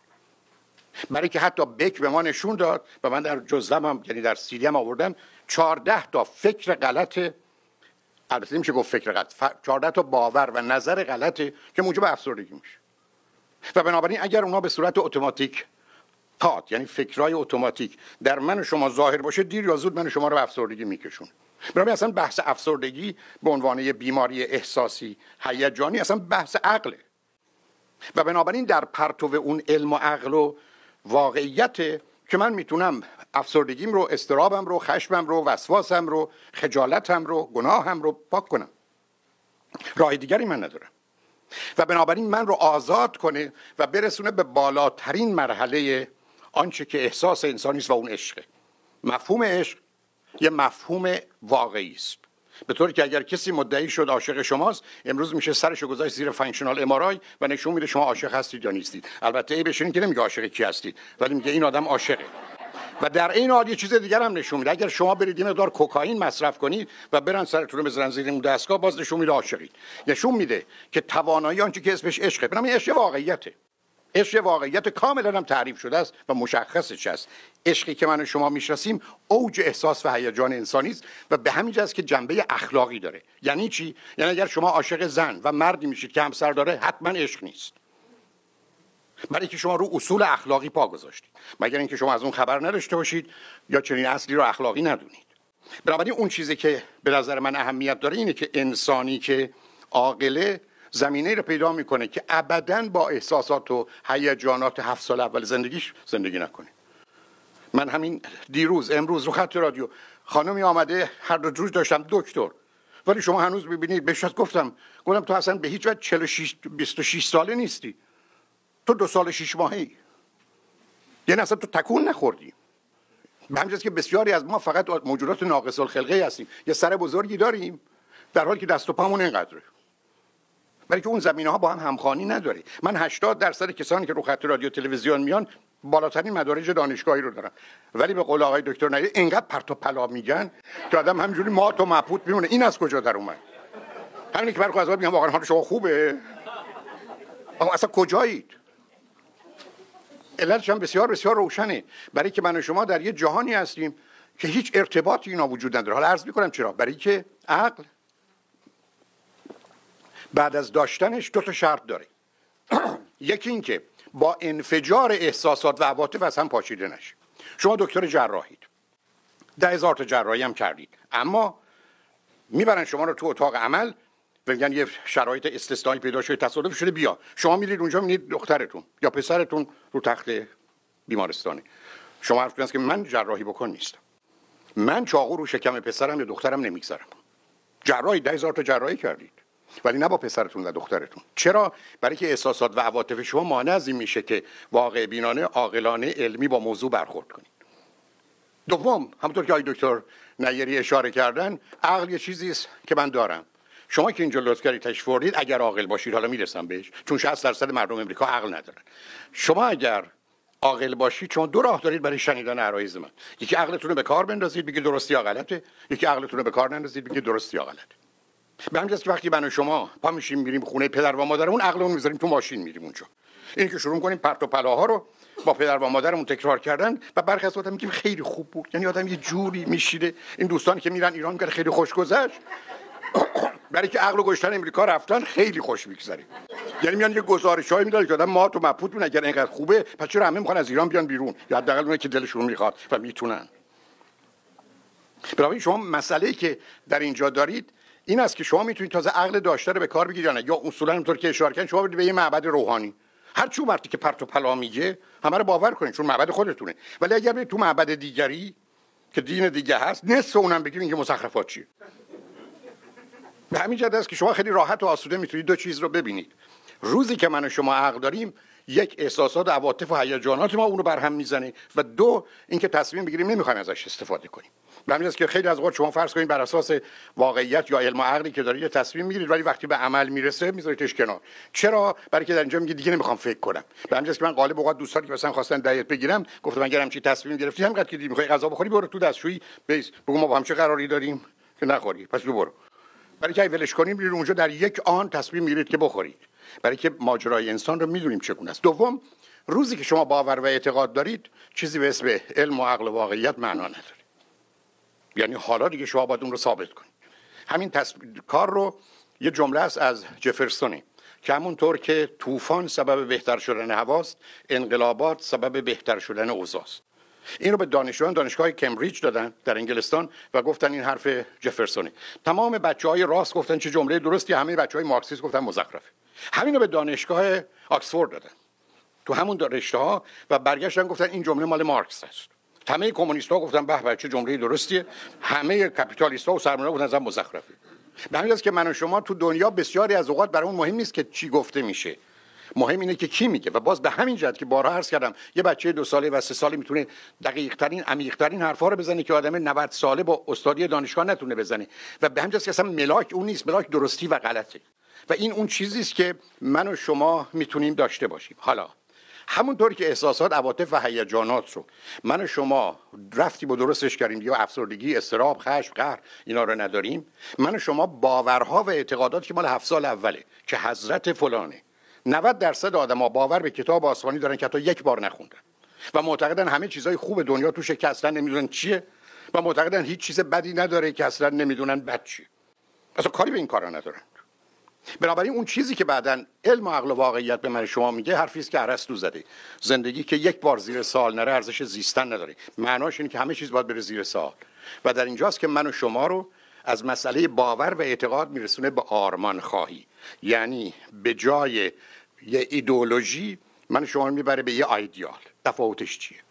من به شما یه مرغ میدم و میگم لطفا برای شام امشب حاضر کنید. شما دو جور اونو حاضر می‌کنید. یک شما میاد این مرغ رو می‌برید هرچی اضافه از پر و بالشو می‌کنید نوکش رو می‌کنید. یعنی همه چیزایی که فکر کنید بده آنچه که توی شکمش هست رو در میارید. یه مرغی رو شما می‌گذارید و میپزه که به نظر شما همه چیزش خوبه. تازه. وقتی نشستیم بخوریم استخوناش حتی برخی از یه پرهای کوچک میلیمتری هم نیست که دوست ندارید رو جدا می‌کنید. یعنی از یه مرغ فرض کنید چهار پوندی شما دو پوند و نیمش رو خوردید. یه پوند و نیم رو دور ریختید. و ادعاتون اینه که هر چه که از این مرغ من خوردم همه خوب بوده. یک گرم آنچه که بده رو نداشته دانش و اندیشه من و شما باید این چنین باشه. نه اینکه مرغ به ما بدند. ما بریم مرغ برداریم همینجوری نپخته همینجوری بخوریم. بعدم دلمون خوش باشه که چیزای خوبم توش هست. یعنی اسم این ایدئولوژیه و متاسفانه جهان ما به وسیله ایدئولوژ ها و کسانی که ایدئولوژی دارن اداره میشه. یعنی یه مجموعه است که خودشون قبول دارن. عیب داره ایراد داره. بنابراین وقتی بهشون میگید چرا این حرف این گونه زده شده یا آن گونه حرف آخه این مال 100 سال قبل 500 سال قبل واقع مردم اینجوری بودن اون اینجوری کردن. خب به من چه پس؟ یه روزی کسی یه مریضی داشته که بهش یه دوایی دادن که اتفاقا هم کار نکرده. حالا من یه مریضی دیگه دارم من برای چی باید اون دوا رو مصرف کنم؟ اما شما اینا نمی‌تونید به مردم این رو بقبولید بنابراین روزی که شما بگید من یه آرمان خواهم یعنی کی؟ یعنی کسی هستم که تمام باورها و اعتقاداتم رو با بیرحمی زیر سوال بردم. اگر به من بگن ده جا سخنرانی یه جاش علیه اعتقادات تو نه جاش به نفع تو. من میرم اونی که علیه منه. برای که می‌خوام اینم حرف آخر نظریه مختلف و متفاوت چیه. اگر من یک جلد کتاب دینی خودم رو خوندم هر چی کتاب علیه دین خودم هست رو باید خونده باشم. تا مطمئن باشم تمام اعتراضاتی که متوجه اون است کجاست. نه اینکه من فقط بال خودم رو خوندم و دلم باش خوشه تازه همونطور که عرض کردم غالب با همون رو هم نخوندیم. و بنابراین وقتی شما با انسان امروز روبرو میشید یه آدمی است که یک علاوه بر حس و و تخیلش و احساسات و عواطف و باورهای کودکیش آمده به کمک عقل که به واقعیت نگاه کرده و علم رو ساخته آمده رفته سراغ احساسات و عواطف و هیجانات خودش گرفتاری و بیماریاشو دور ریخته و از توش بالاترین مرحله احساس و عاطفه و هیجان انسانی که عشق هست رو به وجود آورده و رفته سراغ باورها و اعتقادات خودش و همه او رو زیر سوال برده به کمک علم و واقعیت و در نتیجه به یه آرمان خواهی رسیده آیدیال که هرچه باور داره خودش می‌دونه تا این لحظه حرفی مختلف و مخالف اون نشنیده و چیزی نظر او رو عوض نکرده و دائما در حال تغییرشه. به وقتی شما در یه محیط علمی میرید همه آماده هستن که افکار و عقاید قدیمی رو رد کنن. یعنی یه کوششی در جهت رد گذشته است. در حالی وقتی شما به محیط های مذهبی میرید می‌خوان یه چیزای عجیب و غریبه. مال اون زمان که اصلا حتی اونایی که گفتن فهم و شعورش نداشتن رو ثابت کنین هم می‌دونستن هم سرشون می‌شده و به که اگر لطف کنید نگاه کنید. به اون صفحه کاغذی که خدمتتون دادم.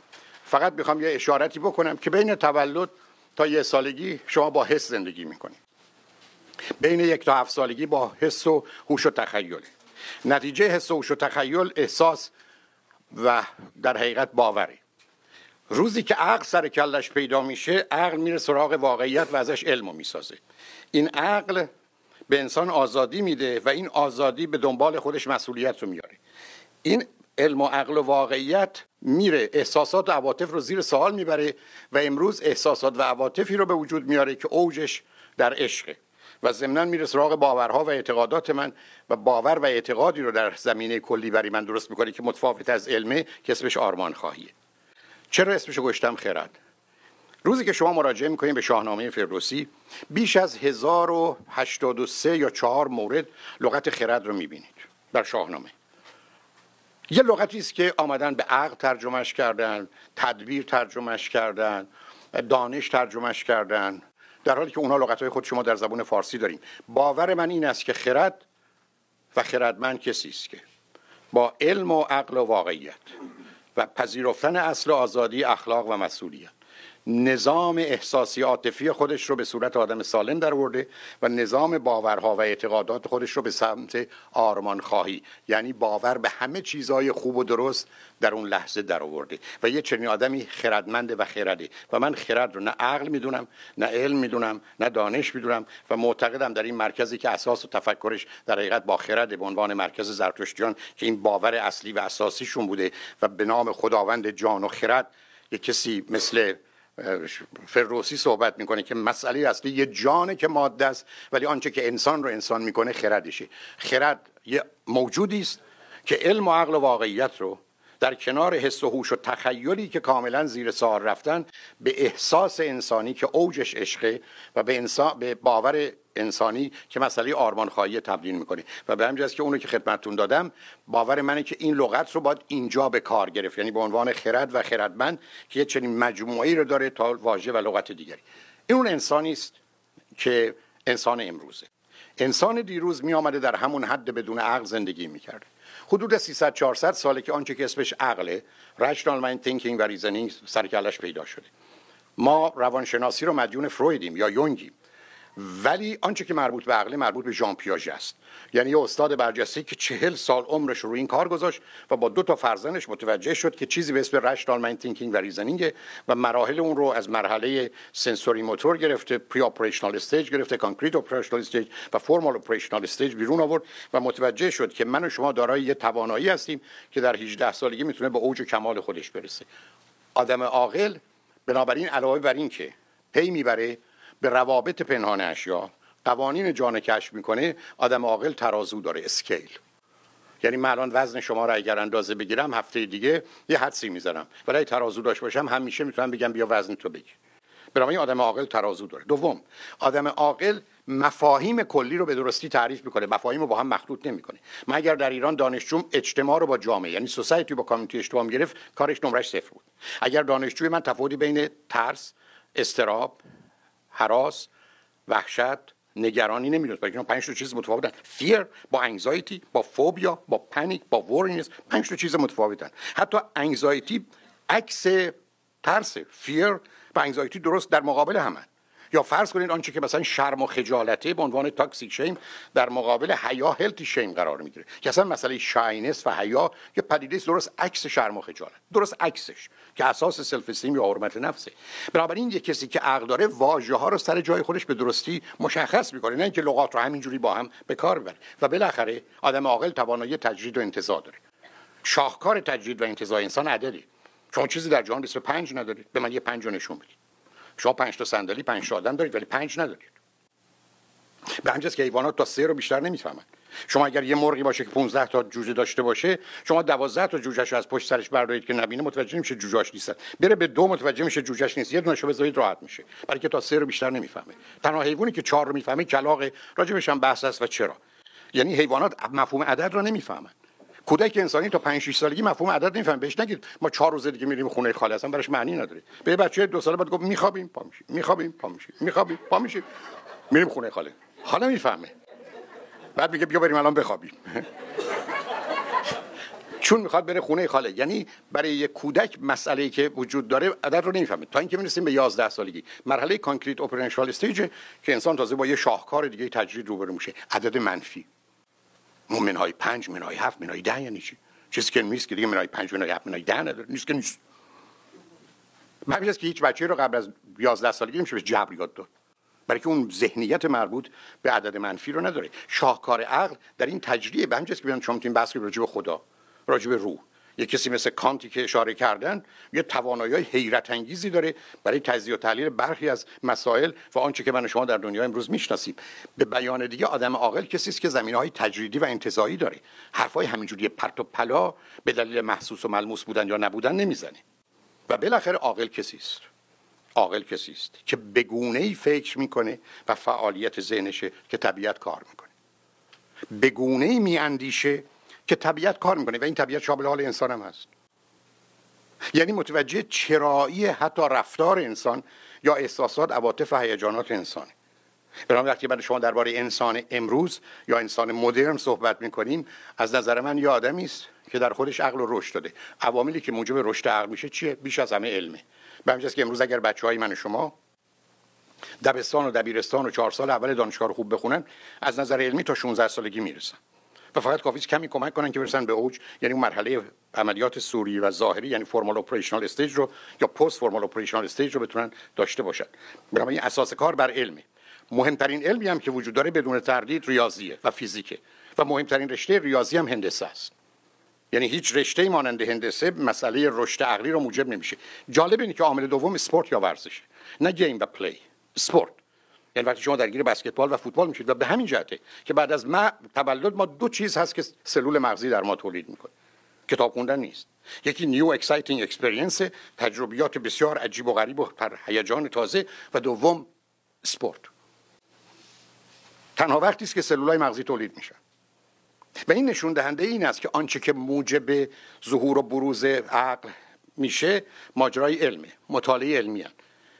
موضوع و مسائلی مثل فرض کنید هر پازلی هر معمایی. نمونه برجستش مسابقه 20 سالی شما در مسابقه 20 سالی بر اساس یه تجزیه و تحلیل علمی تقریبا با 12 یا 13 سال حتما باید به موضوع برسید. برای که شما هی رولد اوت می‌کنید ولی بعضی اوقات من می‌بینم در برنامه ما که برخی از مسابقه 20 سالی هست اول میاد یه چیزی برای خودش میپرونه.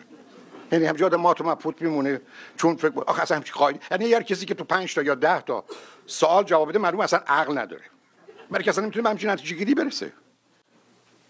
بنابراین اون چیزی که می‌خوام خدمتتون درس کنم این است که ما به یک زیوری به یک موهبتی برای اولین بار در جهان آراسته شدیم که اسم عقله. متاسفانه 60 درصد مردم دنیا حتما عقل ندارن.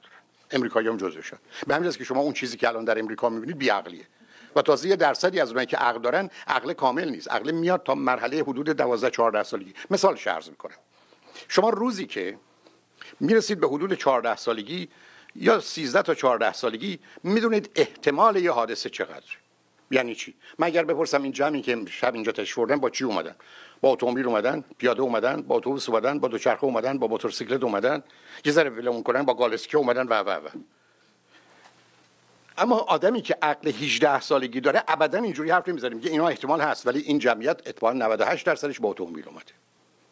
یعنی وزن و بار میده. یعنی هر موضوعی احتمالش هست درصدش چقدره. به همین که علم هیچ چیز جز تئوری احتمالات در تحلیل نهایی نیست. هیچ چیز جز تئوری احتمالات نیست. یعنی یه احتماله. و به همین وقتی مثلا فرض کنید درباره انقلاب ایران صحبت میشه یه دفعه میگیم ژنرال هایزر اومد در ایران انقلاب کرد رفت. من ما تو مبهوت میمونم شما می‌تونید بگید این یا عامله ولی عامل چقدری است بنابراین وقتی که من تجزیه و تحلیل اوضاع انقلاب ایران رو چهار سال قبل تو کتابم می نوشتم علل انقلاب ایران قبل از انقلاب ایران 1975 حرف این بود که 17 تا عامل من می‌شناسم. نه کمتر از یه درصد نه بیشتر از 15 درصد. بنابراین این عوامل شناخته شده است مهم اهمیت و درصد است. آدم عاقل با درصدها کار داره. تمام علم هیچ چیزی جز اندازه و درصد نیست. اندازه و درصد. و وقتی من نگاه می‌کنم به اندازه و درصد متوجه میشم یه آدم عاقلی هستم. ولی وقتی اندازه و درصد رو نمی‌فهمم یه نظر و باور کلی و عمومی دارم نگاه من معلومه نگاه غیر علمی است هر چی که می‌خواد باشه. به همین جهت است که از نظر من آدم خردمند کسی است که چنین ظرفیتی رو داره. آقای دکتر نیری اشاره کردن. معناش نیست که شما در رشته‌های مختلف علمی آگاهی و تخصص دارید. به همین که امروز ما دیگه فیلسوف نداریم. فیلسوف یه روزی کسی بود که علم زمان خودش رو داشت. یا معلم اول که بوده معلم دوم فارابی بوده. حرف این است که بوعلی می‌تونست معلم سوم باشه. کاری با اونها ندارم. ولی نکته مهم و اساسی که اینجا مطرح است این است که در دنیای امروز شما تا در یک دهم رشته علمی هم نمی‌تونید تخصص داشته باشید. یک صدمش شاید. و بنابراین اون نگاه کلی و عمومی رو شما نمی‌تونید داشته باشید. دنیا دنیای تخصصه. و دلم نمی‌خواد یه جمله آخر رو هم نگم و برای که خیلی طول کشید نه؟ خاتمه بدم. دو تا دو تا نکته رو مجبورم عرض کنم. یکی اینجا تو صحبت ها بود. ببینید بزرگانی که فرانسیس بیکر راجرز بیکر دکارت بعدا کتاب کسانی که در حقیقت روح مونتسکیو یا بقیه که در حقیقت اون جنبش های بعدی به وجود آوردن یا همطوری که اشاره کردم به نیوتون یا بعدا کسان دیگه اینا حدود قرن آخرای 15 16 17 بودن. ولی ما 200 سال قبلش در ایران کسانی داشتیم که در همون رده علمی بودن. در زمین های مختلف. فکر نکنید که شعار می‌خوام بدم. از ابو ریحان بیرونی که شاکر محمد زکری رازی که فرض کنید گرفته شده خیام در یه زمینه های یعنی کسان فراوانی بودن که در زمین های مختلف علمی ما درست در حد اروپا بودیم. در قرون مثلا 13 14 میلادی. اما متاسفانه ما 13 14 میلادی با سه چهار تا ضربه روبرو شدیم. اولش حمله مغول بود. دومش ماجرای عرفان قلابی تقلبی که امروز به شکل فرمای تازه هم خودش نشون داده. سوم نزدیکی و یه نوع در حقیقت مذهب زدگی توده بود که در اون زمان نداشتن. چهارم یه دست در کار شیخ و شاهی که کنار هم قرار گرفتن و بنابراین در حالی که ما می‌تونستیم رنسانس رو در ایران داشته باشیم و از جا کنده بشیم متاسفانه ما موندیم و پشت سرش بعدا با صفویه و ماجراهای بعدی ما رفتیم به صورتی که 500 600 سال بعد نه تنها جزو کشورهای پیشرفته نبودیم عقب افتاده شد. ولی همچنان باز چون اشاره کردن عرض می‌کنم شما نگاه کنید به مرکز آمار امریکا. سرشماری سال 2010 چی نشون داد؟ نشون داد که در امریکا 16 درصد ایرانیا دیپلم دارن دیپلم دبیرستان. 21 درصد امریکایی‌ها دیپلم دبیرستان دارن اما ایرانیا 30 درصدشون مدرک لیسانس دارن و امریکایی ها 18 درصد. ایرانی ها 28 درصد چون مدرک فوق لیسانس و دکترا دارن. امریکایی ها 10 درصد. یعنی ما 58 درصد نیمی از جمعیت اونور 35 سال ما مدرک لیسانس و فوق لیسانس و دکترا دارن. بیش از نیمی. و امریکایی ها 28 درصدن روی هم. آن چیزی است که در سرشماری امریکا بود. یعنی آمارش هست. یعنی چیزی نیست که باور و اعتقاد باست. و این همون امیدی است که ما داریم. و اون امید این است که یه جامعه که از جامعه میزبانش به مراتب پیشرفته تره با وجودی که از یه جای اومده اونم بیشترش به صورت مهاجر و گریخته. و نکته مهمترش اینه که ما در جهان بیش از هزار تا فرهنگ داشتیم. بیش از 100 تا فرهنگ یا culture مهم داشتیم. به 22 تا تمدن یا civilization بیشتر نرسیدیم. تازه 5 تاش هم نصف موندن. یعنی ما اقلا 17 تا civilization یا تمدن در جهان بوده چه چه بر اساس تقسیم بندی توینبی چه اسوالد اشپنگلر چه پیتریم سوروکین که 22 و 14 و 10 می‌دونن همیشه فرهنگ و تمدن ایرانی که از اونها بوده. نکته دوم تمام تمدن ها نتیجه هجرت و رجعت بودن یعنی هیچ فرهنگی در هیچ جامعه ای نتونسته تبدیل به civilization بشه. مگه اینکه مردمانش به دلیل باورها و نگاه و نظری که داشتن گریختن و بعدا به سرزمین خودشون برگشتن. به همین که شما فرض کنید در اسلام تاریخ هجری دارید هجرت رو دارید. شما در یهودیت همین دارید در مسیحیت همین رو دارید. یعنی شما به راحتی می‌تونید ببینید که آنچه که در جهان civilization بوده نتیجه هجرت و رجعته. و امید این است که هجرت اجرای اجباری ما به یه رجعتی که بتونه تمدن جدید ایران رو بسازه منجر بشه. سپاسگزارم.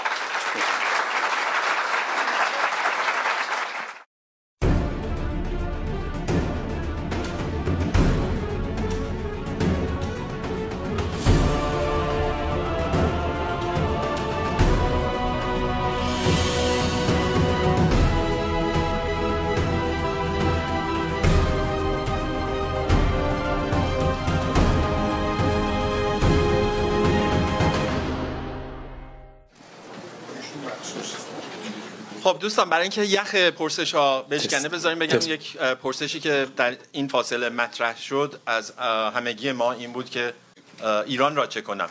در واقع این بود که گفته بودن که خب برای ایران چه میشه کرد و چه باید کرد.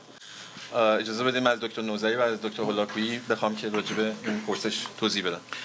ببینید ایران ما بدون تردید منصفانه یک کشتی کاملا درب و داغون هست. و متاسفانه این کشتی باز منصفانه. منصف باشیم به یک طوفان بد هم برخورد کرده. و ایران ما در لبه پرتگاه است. یعنی مسئله مهم بقا یا نابودی ایران هست. به فرهنگ ما تجاوز شده به تاریخ ما تجاوز شده و ایران ما در حال حاضر در اشغال خارجی هست اول باعث این کشتی درب و داغون رو به ساحل رسوند. بعد از اینکه به ساحل رسید باعث ایران رو دوباره آباد کرد. بنابراین دو مرحله ما داریم به اعتقاد من. برای اینکه این کشتی به ساحل برسه نیازمند به یک ناخداست. و نیازمند به ملوان هست. در حال حاضر به اعتقاد من ما یک ناخدای طبیعی داریم. به لطف تاریخ به حکم تاریخ و به خاطر یک اعتبار تاریخی که این آدم داره. و زمانی که این کشتی به ساحل رسید پیش از اون دانشمندان ما باستی آماده باشند بلافاصله برای باسازی ایران. بنابراین ما نیازمند به محورهای متفاوت هستیم. ما نیازمند به یک محور سیاسی هستیم و ما نیازمند به یک محور علمی هستیم. و این کار ساده است. ما به راحتی می‌تونیم ایران رو دوباره آباد کنیم. از سیاست صحبت کردم به دکتر پچک بختیار هم اینجا هستن. می‌خواستم بلندشن اگر اینجا هستن فرزند دکتر شاپور بختیار.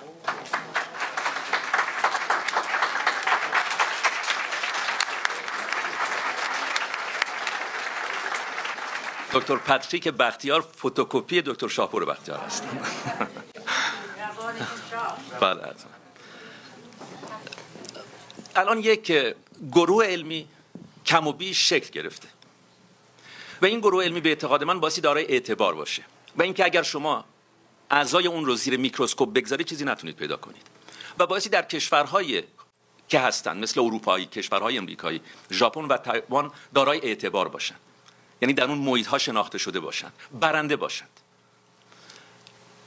و از حالا بایستی آماده باشن واسه اینکه ایران رو بسازن. یعنی آستین ها رو بایستی بالا زده باشند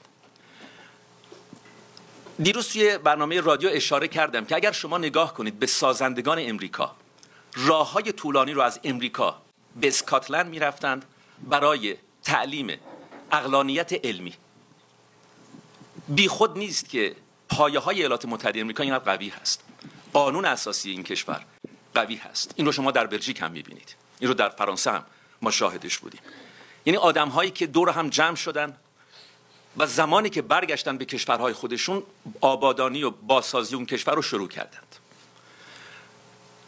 در مورد محور سیاسی در میهن ما قهد و رجال هست. و میهن ما ساحل آج نیست که چند تا گروهبان بتونن ادارش کنند محور سیاسی با چند فعال سیاسی یا کنشگر صفحات مجازی جون نمی‌گیره. ما نیازمند به آدم های پر هستیم. از تبار کلمانسو. از تبار بیسمارک. بنابراین محور سیاسی رو با فعال سیاسی نباستی قاطی کرد. و در مورد محور علمی ما نیازمند به آدم هستیم که در شاخه های مختلف علم پایه به خصوص دور هم جمع میشن و بلافاصله بعد از اعلام وجود مثل مغناطیس مثل یک آهنربا می‌تونن ده ها و هزاران نفر رو جمع کنن. در تایید فرمایشات دکتر فرهنگ هولاکویی ما پر فن آفر هستیم در دنیا. ما نیازمند به افرادی نیستیم که ذکر مصیبت کنند. امیل زولا در فرانسه وجدان ملی نبود. فریاد مصیبت هم نبود. آدم اسمیت هم نبود.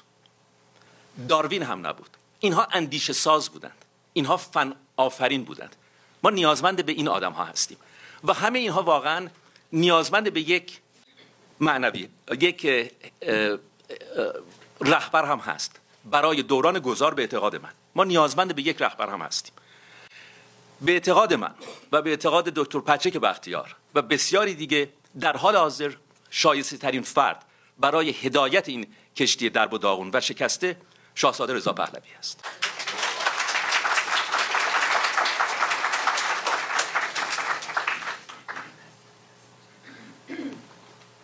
دکتر خلاکوی شما.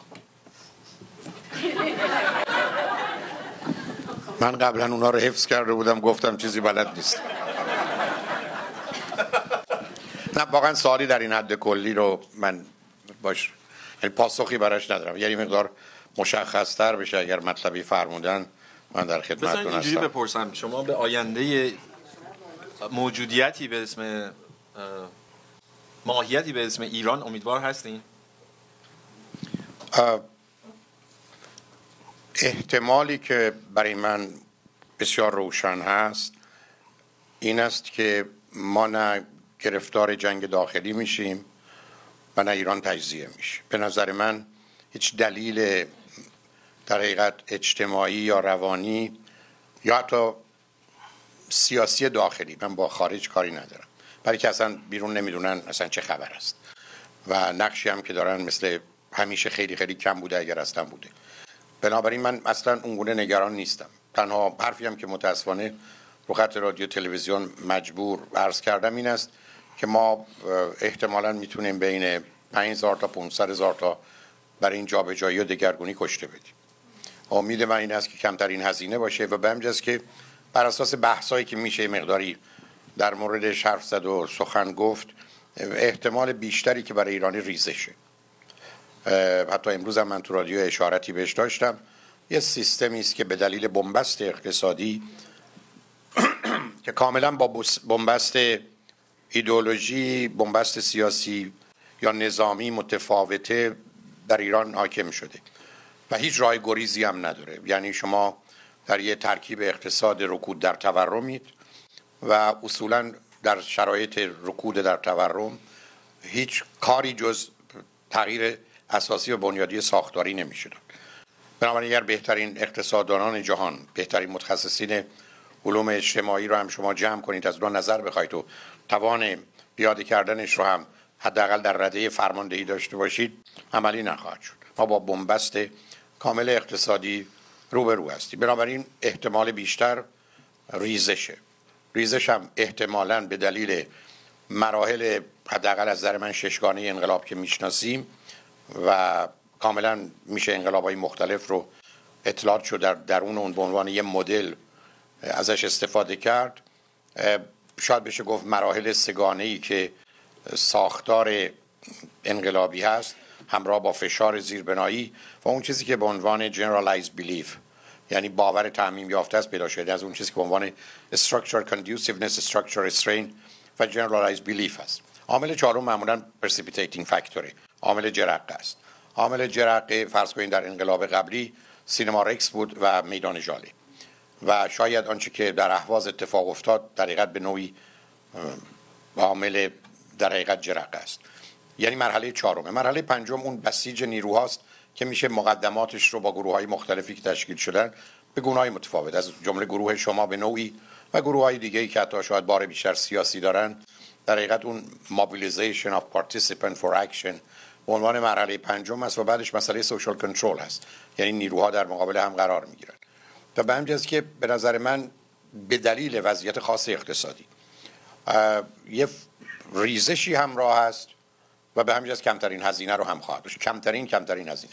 حتی امروز تو رادیو اشاره کردم که وقتی شما با نظریه مارکس آشنا میشید برداشت مارکس از این بابت بسیار درسته که ما یه زیربنا و روبنا داریم. های زیربنا از هم پاشته بشه روبنا فرو خواهد در زمان اون ماکس وبر که یه قول دیگر جامعه شناسی قرن 19 است شما سه تا داشتیم یکی امیل دورکایم بود یکی مارکس بود و یکی وبر.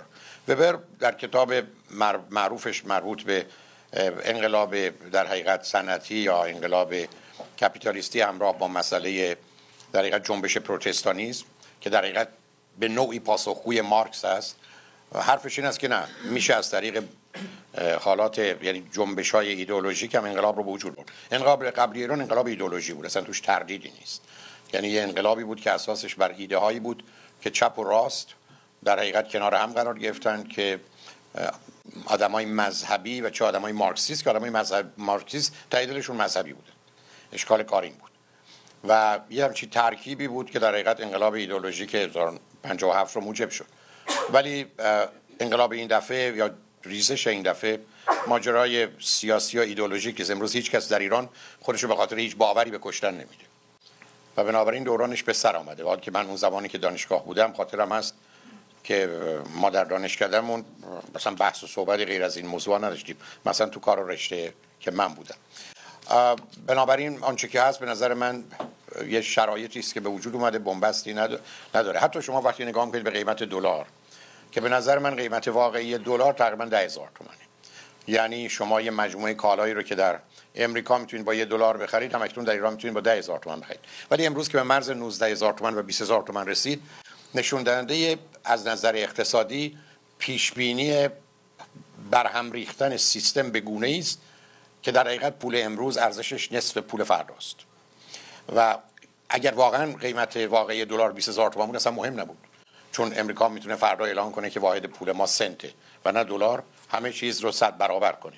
اون از نظر بحث اقتصادی هیچ معنایی نداره. مهم اینه که قیمت واقعی در مقابل قیمتی که همکنون در اونجا هست هست اینو به این دلیل عرض می‌کنم که برای اگر این با پیچیدگی های موضوع کمی آشنا باشیم خواهیم دید که چرا عرض می‌کنم ما بنبست کامل اقتصادی. ایران هنوز به ورشکستگی اقتصادی نرسیده. نه اون هنوز یه ذره فاصله داره. ولی بنبسته بدون تردید هست و چون بنبسته ریزش داره. و امید منم به ریزش هست برای که ریزش کمترین هزینه رو داره. ابتدا اعتصابات شروع میشه. ببخشید اعتراضات شروع میشه بعد اعتصابات. با اعتصابات هم سیستم فرو میشینه. یعنی هیچ کارش همون اتفاقی که به یک اعتبار برای ایران افتاد. برای که فقط اشاره کوچکی می‌کنم من اون زمان در دانشگاه علوم اجتماعی دانشگاه تهران بودم. درس collective behavior رفتار جمعی تئوری انقلاب رو در من هم دانشگاه تهران بودم دانشگاه ملی تربیت معلم آموزشگاه خدمات اجتماعی. شاید بهش اشاره کردم. و حتی چهار سال قبلش عنوان درس من بود علل انقلاب ایران. یعنی 1975 من کتاب جامعه امروز هم که 1975 نوشتم اصلا لغت زمان انقلاب داشت. به طوری که وقتی کتاب اومد بیرون من تلفن کرد پیام که کتاب توقیف شد از طرف سازمان امنیت. زنگ زدم یه سرنگ دومی بود گفتم. اون موقع من معاون دانشکده اتفاقا بودم. گفتم که داستان چه چرا کتاب منو توقیف کردی؟ گفت فصل 14 هم. یه تئوری بود به اسم جی تئوری تئوری انقلاب افزایش انصارات بود. بیش از هر تئوری اوضاع ایران رو نشون می‌داد. و حتی لغت زمان انقلاب داشت. یعنی چارتی که من داشتم رو زمان انقلاب کتابش الان مطلب کتابی که اون زمان چاپ شد. 16 صفحه بود تبدیلش کردم به دو صفحه. و من تو دو صفحه بالاخره حرفمو زدم. که معلوم بود حتمی و قطعی. به همجاست من خودم دو سال قبل از انقلاب اومدم بیرون بحث و گفتگو هم من با اون زمان خاطرم از انجمن جامعه شناسان بود. آقای دکتر غلام حسین صدیقی رئیس انجمن بود تو دانشگاه علوم اجتماعی دانشگاه تهران. من بودم در مقابل بقیه استادان که حرف این بود ما قبل سال 80 حتما انقلاب رو در ایران خواهیم داشت. این بیخبر از اوضاع نیستم. البته من اون زمان علاوه بر کمی آگاهی اطلاعاتم داشتم. من الان اطلاعات متاسفانه به دلایل بسیار ندارم. ولی اونچه که میشه گفت چنینه. بنابراین اگر ریزش باشه کمترین هزینه است. و الا اگر قرار باشه ها باشه او می‌تونه هزینه سنگینی داشته باشه. و امیدوارم چنین نشه. و این نکته رو خط رادیو عرض کردم. چون برخی از اوقات دوستانی هستن که تون میرن و معتقدن با چنین نشان کرد. عرض من این است که من روزی می‌تونم بگم آدما برن خودشون رو به هر دلیلی. حالا کشورشون هرچی بکشتن بدن که من خودم با تو پسرم پاشم برم اونجا بهش کارو شروع کنم. ولی من نمی‌تونم تو امریکا بشم بگم شما برید اونجا کشته بشید تا ما بعدا تشریف بیاریم. یعنی اینم از اون مواردی است که من برخی از دوستان انقلابی رو در لس آنجلس می‌بینم جور ما تو محبوس میمونه. قربونت برم اینجا اون حرفا رو نزنید به همین که امید و آرزوی من این است که ما با کمترین هزینه چون هزینه سنگینی پرداختیم. بسیار بسیار سنگین. این داستان چهل سال خیلیه. بنابراین امید من این است که اون به اون صورت انجام بشه. ولی پیرو مطلبی که آقای دکتر نوزری گفتن گرچه بارها این عرض کردم. تمام کار پرورش و تعلیم تربیت از اول تا آخرش از تولد تا 20 سالگی 100 ساعت مطلب خان شنیدنی بیشتر نداره. 100 ساعت. و به نظر من در یه مدت کوتاهی. میشه در ایران از طریق یه رادیو تلویزیون همه این رو پیاده کرد. و فقط کافی است 10 درصد مردم باشه آشنا باشن حتی میشه قراری گذاشت. هر کسی که امتحانی بده در این زمینه این پول بهش بدیم و بعد شما یه جوی یه تغییر اساسی و بنیادی خواهید داشت. یادتون باشه هرگز هرگز اوضاع دنیا درست نمیشه. هرگز اوضاع دنیا درست نمیشه مگر دو چیز جای خودش رو باز کنه. یکی هشت سال اول کودکی. ما بچه رو از چشم و گوش و دست و پا محروم و ممنوع نکنیم. چشماشون رو در نیاریم. دست و پاشون رو نبریم. چون این کارو می‌کنیم. و دوم خرد. اساس رفتار بزرگسالی ما باشه بحثی که امروز من داشتم. فقط همین دوتا رو ما می‌خوام. و درست کردن کار کودکی داستان یک کار 100 ساعته شنیدنه. من خودم تو 65 ساعت آوردمش. بهترین استادان شما جمع کنید حتما مطالب منو دور بریزید. امکان نداره بیشتر از 100 ساعت حرف باشه. حتی در جهت مسائل روابط انسانی و زندگی زناشویی و هر چیزی از این قبیل یک کار 300 ساعت است. برای اون چیزی که فقط مایل هستم اشاره کنم نمی‌خوام وقت طولانی بگم. برای که عرض کردم این بحثا دلم هم نمی‌خواست واقعا حرف بزنم. برای که حقیقت شو به شما برای که این مسائل یا باید به صورت درست و جدی مطرحش کرد البته میشه اشاراتی داشت. ولی اونجا که اشاره فرمودن اصلا کار بزرگی نیست. حتی اشاره کردم به ماجرا قبلا آقای دکتر گفتم ما پنج تا استاد بودیم. رئیس دانشکده اقتصاد دانشگاه تهران دکتر پیرنیا رئیس اون قرار ما می‌خواستیم تمام اساس کار در حقیقت برنامه درسی ایران رو عوض کنیم. ما یه دوره سه ساله میذاشتیم این اینجا که جنرال ایژوکیشن دارن. ولی اساسش یه چیز بود. در حقیقت مطمئن بودن از اینکه عقل یا خرد اساس تفکر. ظرف یک یا دو سال تخصص مختلف رو می‌دادیم. یعنی اصلا بحث من این بود که فایدهش چیه؟ شما این همه فوق لیسانس و دکترا دارید همه جای دنیا دارن. و متاسفانه این آدمای موجود فقط عجیب الخلقه ای هستن. مثلا شما اصلا تو محیط دانشگاهی ما تو مپوت ببینید که چه خبره. پس این رئیس دانشگاه دانشکده فنی دانشگاه تهران بخواد استدلال کنه که آبی که سوجا بودیم در سوجا میزن مثلا چیزا رو پاک می‌کنه. قربونتون. رئیس بخش جام رئیس دانشکده فنی. اصلا شما با یه آدم عادی سر کار ندارید.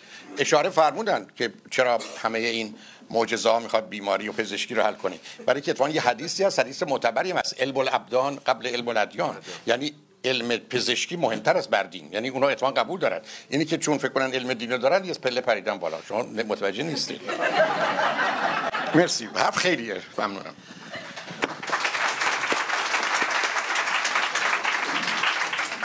من اگه بخوام اینجا چیزی اضافه کنم قبل از اینکه جمع این امکان رو داشته باشن که پرسششون رو بپرسن فکر می‌کنم که یکی از بهترین میراث پدران کشوری که ما داریم درش زندگی می‌کنیم قانون اساسیشه فکر می‌کنین چرا؟ به نظر من البته من حالا می‌خوام پامو بکنم تو کفش دکتر هولاکویی که جامعه شناس هستن. ولی به باور من یه دلیلش سادگیشه و مختصر بودنش. یعنی شما نگاه کنید هر چقدر قوانین اساسی کشورها به جزئیات مردم این که چجوری قرار دستشویی برن چجوری قراره برن توی حمام چجوری در زندگی خصوصیشون رفتار کنن این نشون دهنده نقص کاره.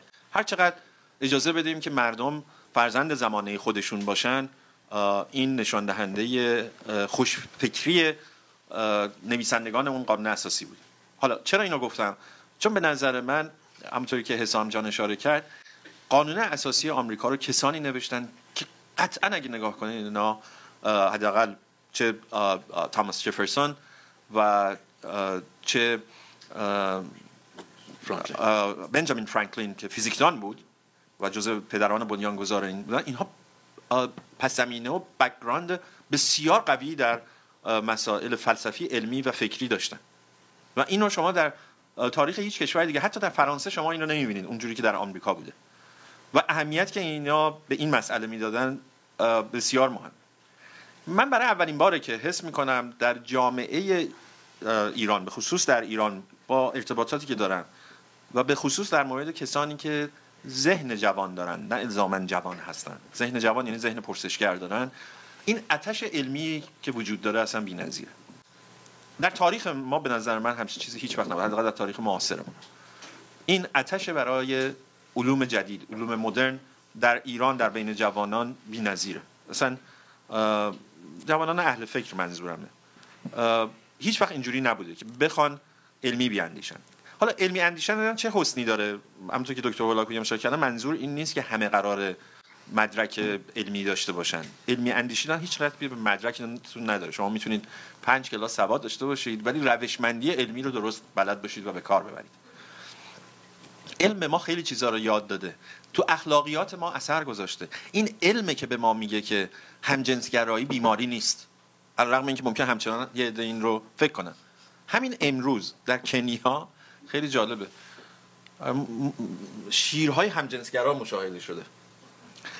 وزیر جهانگردی یا توریسم کنیا گفته دلیل اینکه این شیرها همجنسگرا شدن این است که توریست های همجنسگرا اومدن و اینها رو یاد گرفتن. یعنی وقتی که قراره که پاسخ غیر علمی باشه تا این حد نزول پیدا می‌کنه. و البته آدم فکر می‌کنه که آفرین بر این توریست های همجنسگرا که رفتن جلوی شیر این کارا رو کردن و اونا یاد گرفتن. یعنی این چه دل و جرأتی می‌خواد آدم جلوی شیر بره تعلیم همجنسگرایی بده به شیرا. ولی خب الان دکتر نوزری اینجا هستن و می‌تونن به شما بگن که مسئله همجنسگرایی چقدر در گونه های مختلف جانوران وجود داره. ولی خب انسان ها سالها در کتب مذهبی دیدین چه نوع رفتار و چه نوع برخوردی رو قراره که با همجنسگراها انجام بدن. یه موقعی فکر می‌کردن کسی که سرداره جن زده است. خیلی مسائل بوده که در علم برای ما در اخلاقیات ما اثر گذاشته. ما متوجه شدیم این حرفا به قول دکتر هولاکویی پرت و پلاس اینکه انسان ها زن ها فرض کنین ناقص العقلن نصف مردا شعورشون می‌رسه علم ما نشون داده اصلا هم چیزی وجود وجود خارجی نداره. اصلا همچین چیزی نیست. تنها تفاوت زن و مردا ممکنه در فیزیولوژیشون باشه ولی هیچ خوشبختانه من همیشه اینو میگم به حال به خاطر سابقه دوستی هم که داشتم باید این رو عنوان کنم. خوشبختانه کسی مثل مریم میرزاخانی نشون داد چقدر این حرفا اباطیله. یک زن می‌تونه به چه مقامی در یکی از انتزاعی ترین مجردترین ابسترکت ترین موضوعات دانش بشری برسه. تمام شما فکر نکنید فقط در ایران هست. در در تمام دنیا یک نوع تبعیض نسبت به زنان در رشته های علمی مهندسی وجود داره متاسفانه. و یک کسی مثل مریم به قشنگی و زیبایی این مرزها رو شکست این تابوها رو شکست. نشون داد این حرفها بیخوده. همچین چیزی وجود خارجی نداره. علم هم اصلا همچین چیزی رو نشون نمیده. من به اینکه چگونه ما به قول دکتر نوزری به اون ساحل نجات می‌رسیم هیچ ایده ای ندارم. خیلی پیچیده است. حالا دکتر هولاکو یه مقداری شرط اما من فکر می‌کنم ما شبیه مسافران یک اتوبوسی هستیم که داره با سرعت زیادی جامعه ما وحشتناک دینامیکه. به خصوص جامعه جوانی که داره به سمت میان سالگی و بعدم پیری میره. به شدت دینامیکه با سرعت زیادی این اتوبوس داره از یک پیچ خطرناک رد میشه. ولی اگه ما این پیچ خطرناک رو بتونیم رد بکنیم به باور من اون طرف حتما حداقل جایی که من می‌تونم تصور کنم به عنوان یک بهشت روی زمین به هواییه اینجوری بهتون بگم. یعنی یک جایی است که برای ما یک پوستاندازی فرهنگی رو هم به بار خواهد آورد. برای اینکه ما اگر انقلاب سیاسی بکنیم اگر اون فرهنگی که تا به الان بر ما حاکم بوده حاکم باشه به باور من با سرعت عجیب و غریبی امکان بازسازی یک حکومت دیکتاتوری دیگه ای رو و یک ساختن و تراشیدن یک بوت دیگه ای رو داریم. اتفاقی که الان داره میفته به نظر من همین پوست اندازی فرهنگی که ما متوجه بشیم هیچ چیزی و هیچ کس مقدس نیست. علت این که من اینقدر اصرار دارم به جنگ تقدسگرایی بریم این است که تقدسگرایی تعصب میاره. تعصب امتناع فکر و تفکر میاره. به شما دیگه اجازه پرسش نمیده. دکتر هولاکویی مثال زدن. اون چیزهایی که ما بهشون دوست داریم و علاقه داریم با کلاه احساسمون میریم. کرکرهای عقلمون رو می‌کشیم پایین و جایی که دوست نداریم کاملا عقلانی عمل می‌کنیم. کاملا عقلانی عمل. با توجه به وضعیت استثنایی ایران با توجه به وجود این همه سرمایه های فکری ایران در درون کشور و در خارج کشور به باور من امکانش که فراهم بشه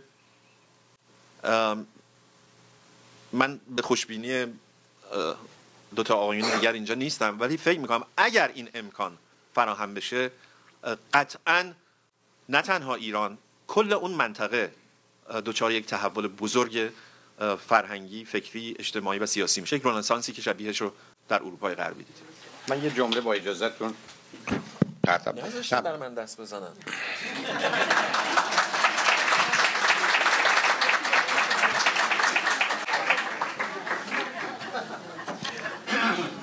به هر حال. من فقط یه نکته رو عرض کنم. ببینید چون اشاره کردید من همیشه عرض کردم رو خط رادیو هم گفتم.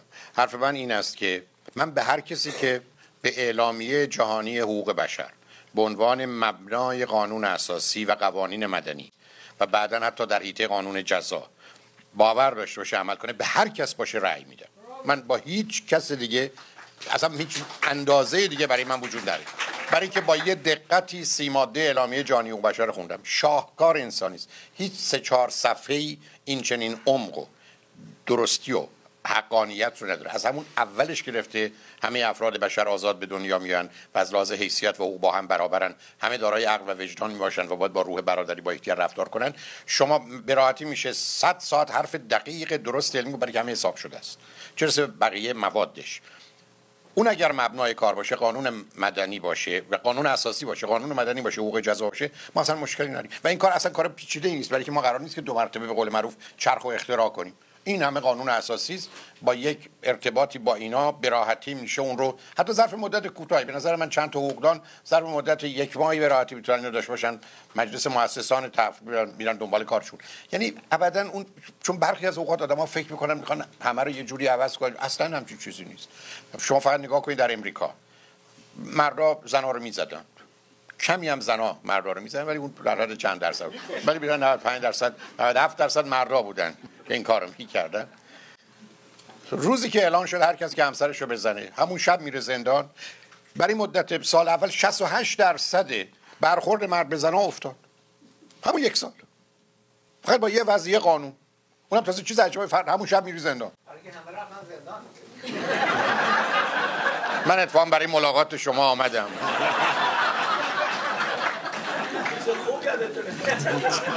آقا چندین بار آمدم یادم بوده.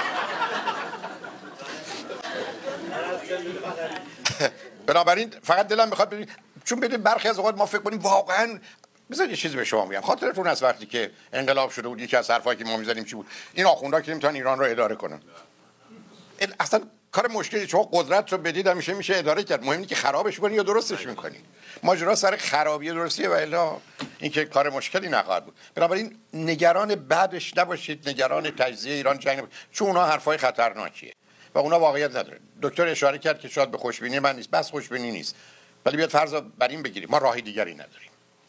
می‌دونید؟ یعنی هر احتمالی رو باید پذیرفت. ولی اصلا وقتی شما به ساختار اجتماعی اقتصادی سیاسی ایران نگاه می‌کنید بذارید نکته کوچک عرض کنم خدمتتون.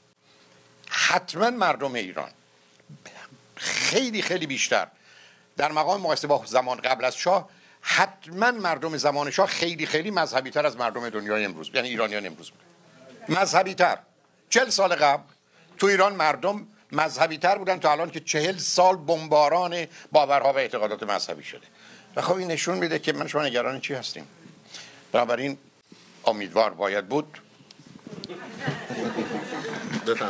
خب من یه نکته کوچیک. ببینید سالی بالای چهل هزار دختر بچه ده ساله یازده ساله دوازده ساله به تایید خود این سیستم ازدواج می‌کنند. یعنی الان که ما اینجا نشستیم یک دختر هممیهن ما در تخت یک آدمی هست که می‌تونست پدر بزرگش باشه. من با جوانان زیادی در گیلان در مازندران در بوشهر ارتباط دارم. برنامه رادیو رو مستقیم گوش می‌کنن. کلاب درست کردن اونجا. و تعداد بالای دانشگاه. جوانان ما خودشون می‌خوان تصمیم بگیرن که حکومت آینده چی هست. این کاملا مشخص است. درخواست اونها از ما این هست. یک شما کجا هستید؟ اگر به دختر خانم ها نگاه کنید به خانم های ما نگاه کنید چه کار نبوده که اینها نکرده باشند یعنی واقعا سر تمام زنان در دنیا هستند. شما امروز وقتی با دختر خانم های ایران صحبت می کنید شجاعت اونها رو می بینید اون زیبایی سخنان اونها رو می بینید واقعا با سربلندی و افتخار هست. اما ولی پرسش این هست که شما کجا هستید؟ زمانی که این کشتی به ساحل برسه. این کشتی خود به خود به ساحل نمی‌رسه. این کشتی خود به خود به ساحل نمی‌رسه. زمانی که به ساحل رسید جوانان ما زنان ما خودشون تصمیم می‌گیرند حکومت چی هست. نه ما. احتمال بالا حتی. شاید بگن فرض کنید به شاهزاده رضا پهلوی تشریف ببرید خونه. ما شما رو نمی‌خوایم. ما نظیرمون رو در مورد دوگل هم دیدیم. مردم فرانسه عاشق دوگل بودن روزی که بایستی می‌رفت رفت بنابراین ما دو مرحله داریم و بازی عمل بکنیم. یادتون باشه جوانان ما اون دختر بچه ای که الان روی تخت یک پدر بزرگ خودش قراره که با اون همخوابه بشه پرسش اونها این هست شما کجا هستید؟ شما چه کار کردید واسه من؟ شماها که دستتون باز بود. و ما یک جمعیت تکنوکرات در خارج از کشور داریم. ما یک لشکر فنافر اندیش ساز در خارج از کشور داریم. و مطمئن باشید که نقطه مشترک این لشکر عشق به ایران هست.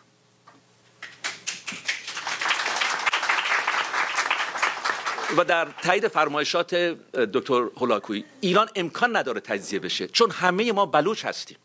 همه ما کرد هستیم. همه ما آذری هستیم. همه ما خراسانی هستیم. مگر امکان داره شما حافظ رو از یک کرد بگیرید. مگر امکان داره شما یک فردوسی رو از یک بلوچ بگیرید؟ و خوشبختانه دنیای بیولوژی هم این رو ثابت می‌کنه. ولی ما بایستی عمل بکنیم. به خاطر اینکه هر چند ساعت یک جوان ایرانی اعدام میشه. هر چند ساعت یک جوان بیگناه ایرانی دار زده میشه. این تایید خودشون هست. به مراتب بیشتر هست. دکتر پاتریک بختیار اینجا هستند. یکی از بهترین فرزندان ایران رو در پاریس به قتل رسوندند. و اون یک مرد خاص نبود. و ایران ما در لبه پرتگاه هست. این کشتی درب و داغون و طوفان زده نیازمند به ملوان هست. این کشتی طوفان زده نیازمند به یک ناخدا هم هست. ناخدا کسی هست که ما اون رو می‌شناسیم. شما از چابهار بگیرید تا برید به دورترین نقطه ایران. یک چهره تاریخی. نه اینکه الزاما شایسته ترین فرد. اما حادثه رخ داده اتفاقی رخ داده. آدمی هست که دارای یک اعتبار تاریخی هست. اگر کس بهتری هست ما باسی بریم دنبال اون آدم بهتر. و قرار هم نیست که این آدم یا این ملوان ها برای آینده ایران تصمیم بگیرند. چون نه صلاحیتش رو دارن نه شایستگیش رو دارن جوانان ایران زن و مرد ایرانی هست که تصمیم می‌گیره حکومت آینده چی هست. با این تمام کنم و تکرار کنم که اونهایی که امروز لبهدار هستند اون دختر خانم هایی رو که امروز شلاق می‌زنند در قرن 21 مرتب این رو می‌پرسن. تو چه کار کردی واسه من؟ بنابراین بایستی سنجیده فکر کرد. بایستی عمل کرد. بایستی این کشتی رو سر و سامون داد. این کشتی زمانش رسیده یک دریچه تاریخی باز شده. خیلی ساده هست که همه ما بریم دنبال کار خودمون. تمام تکنوکرات های ایران کم و بی ثروتمند هستند. بنابراین ممکنه به خودشون بگن که چرا من خودم رو دردسر بندازم.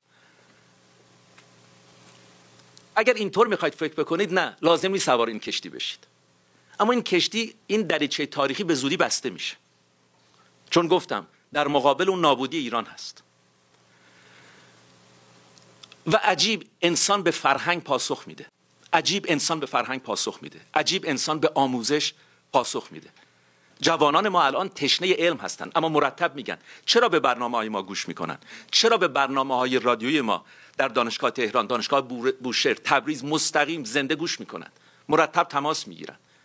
چگونه اندیشیدن رو به من یاد بدید؟ خودم تصمیم می‌گیرم حکومت آینده چی هست.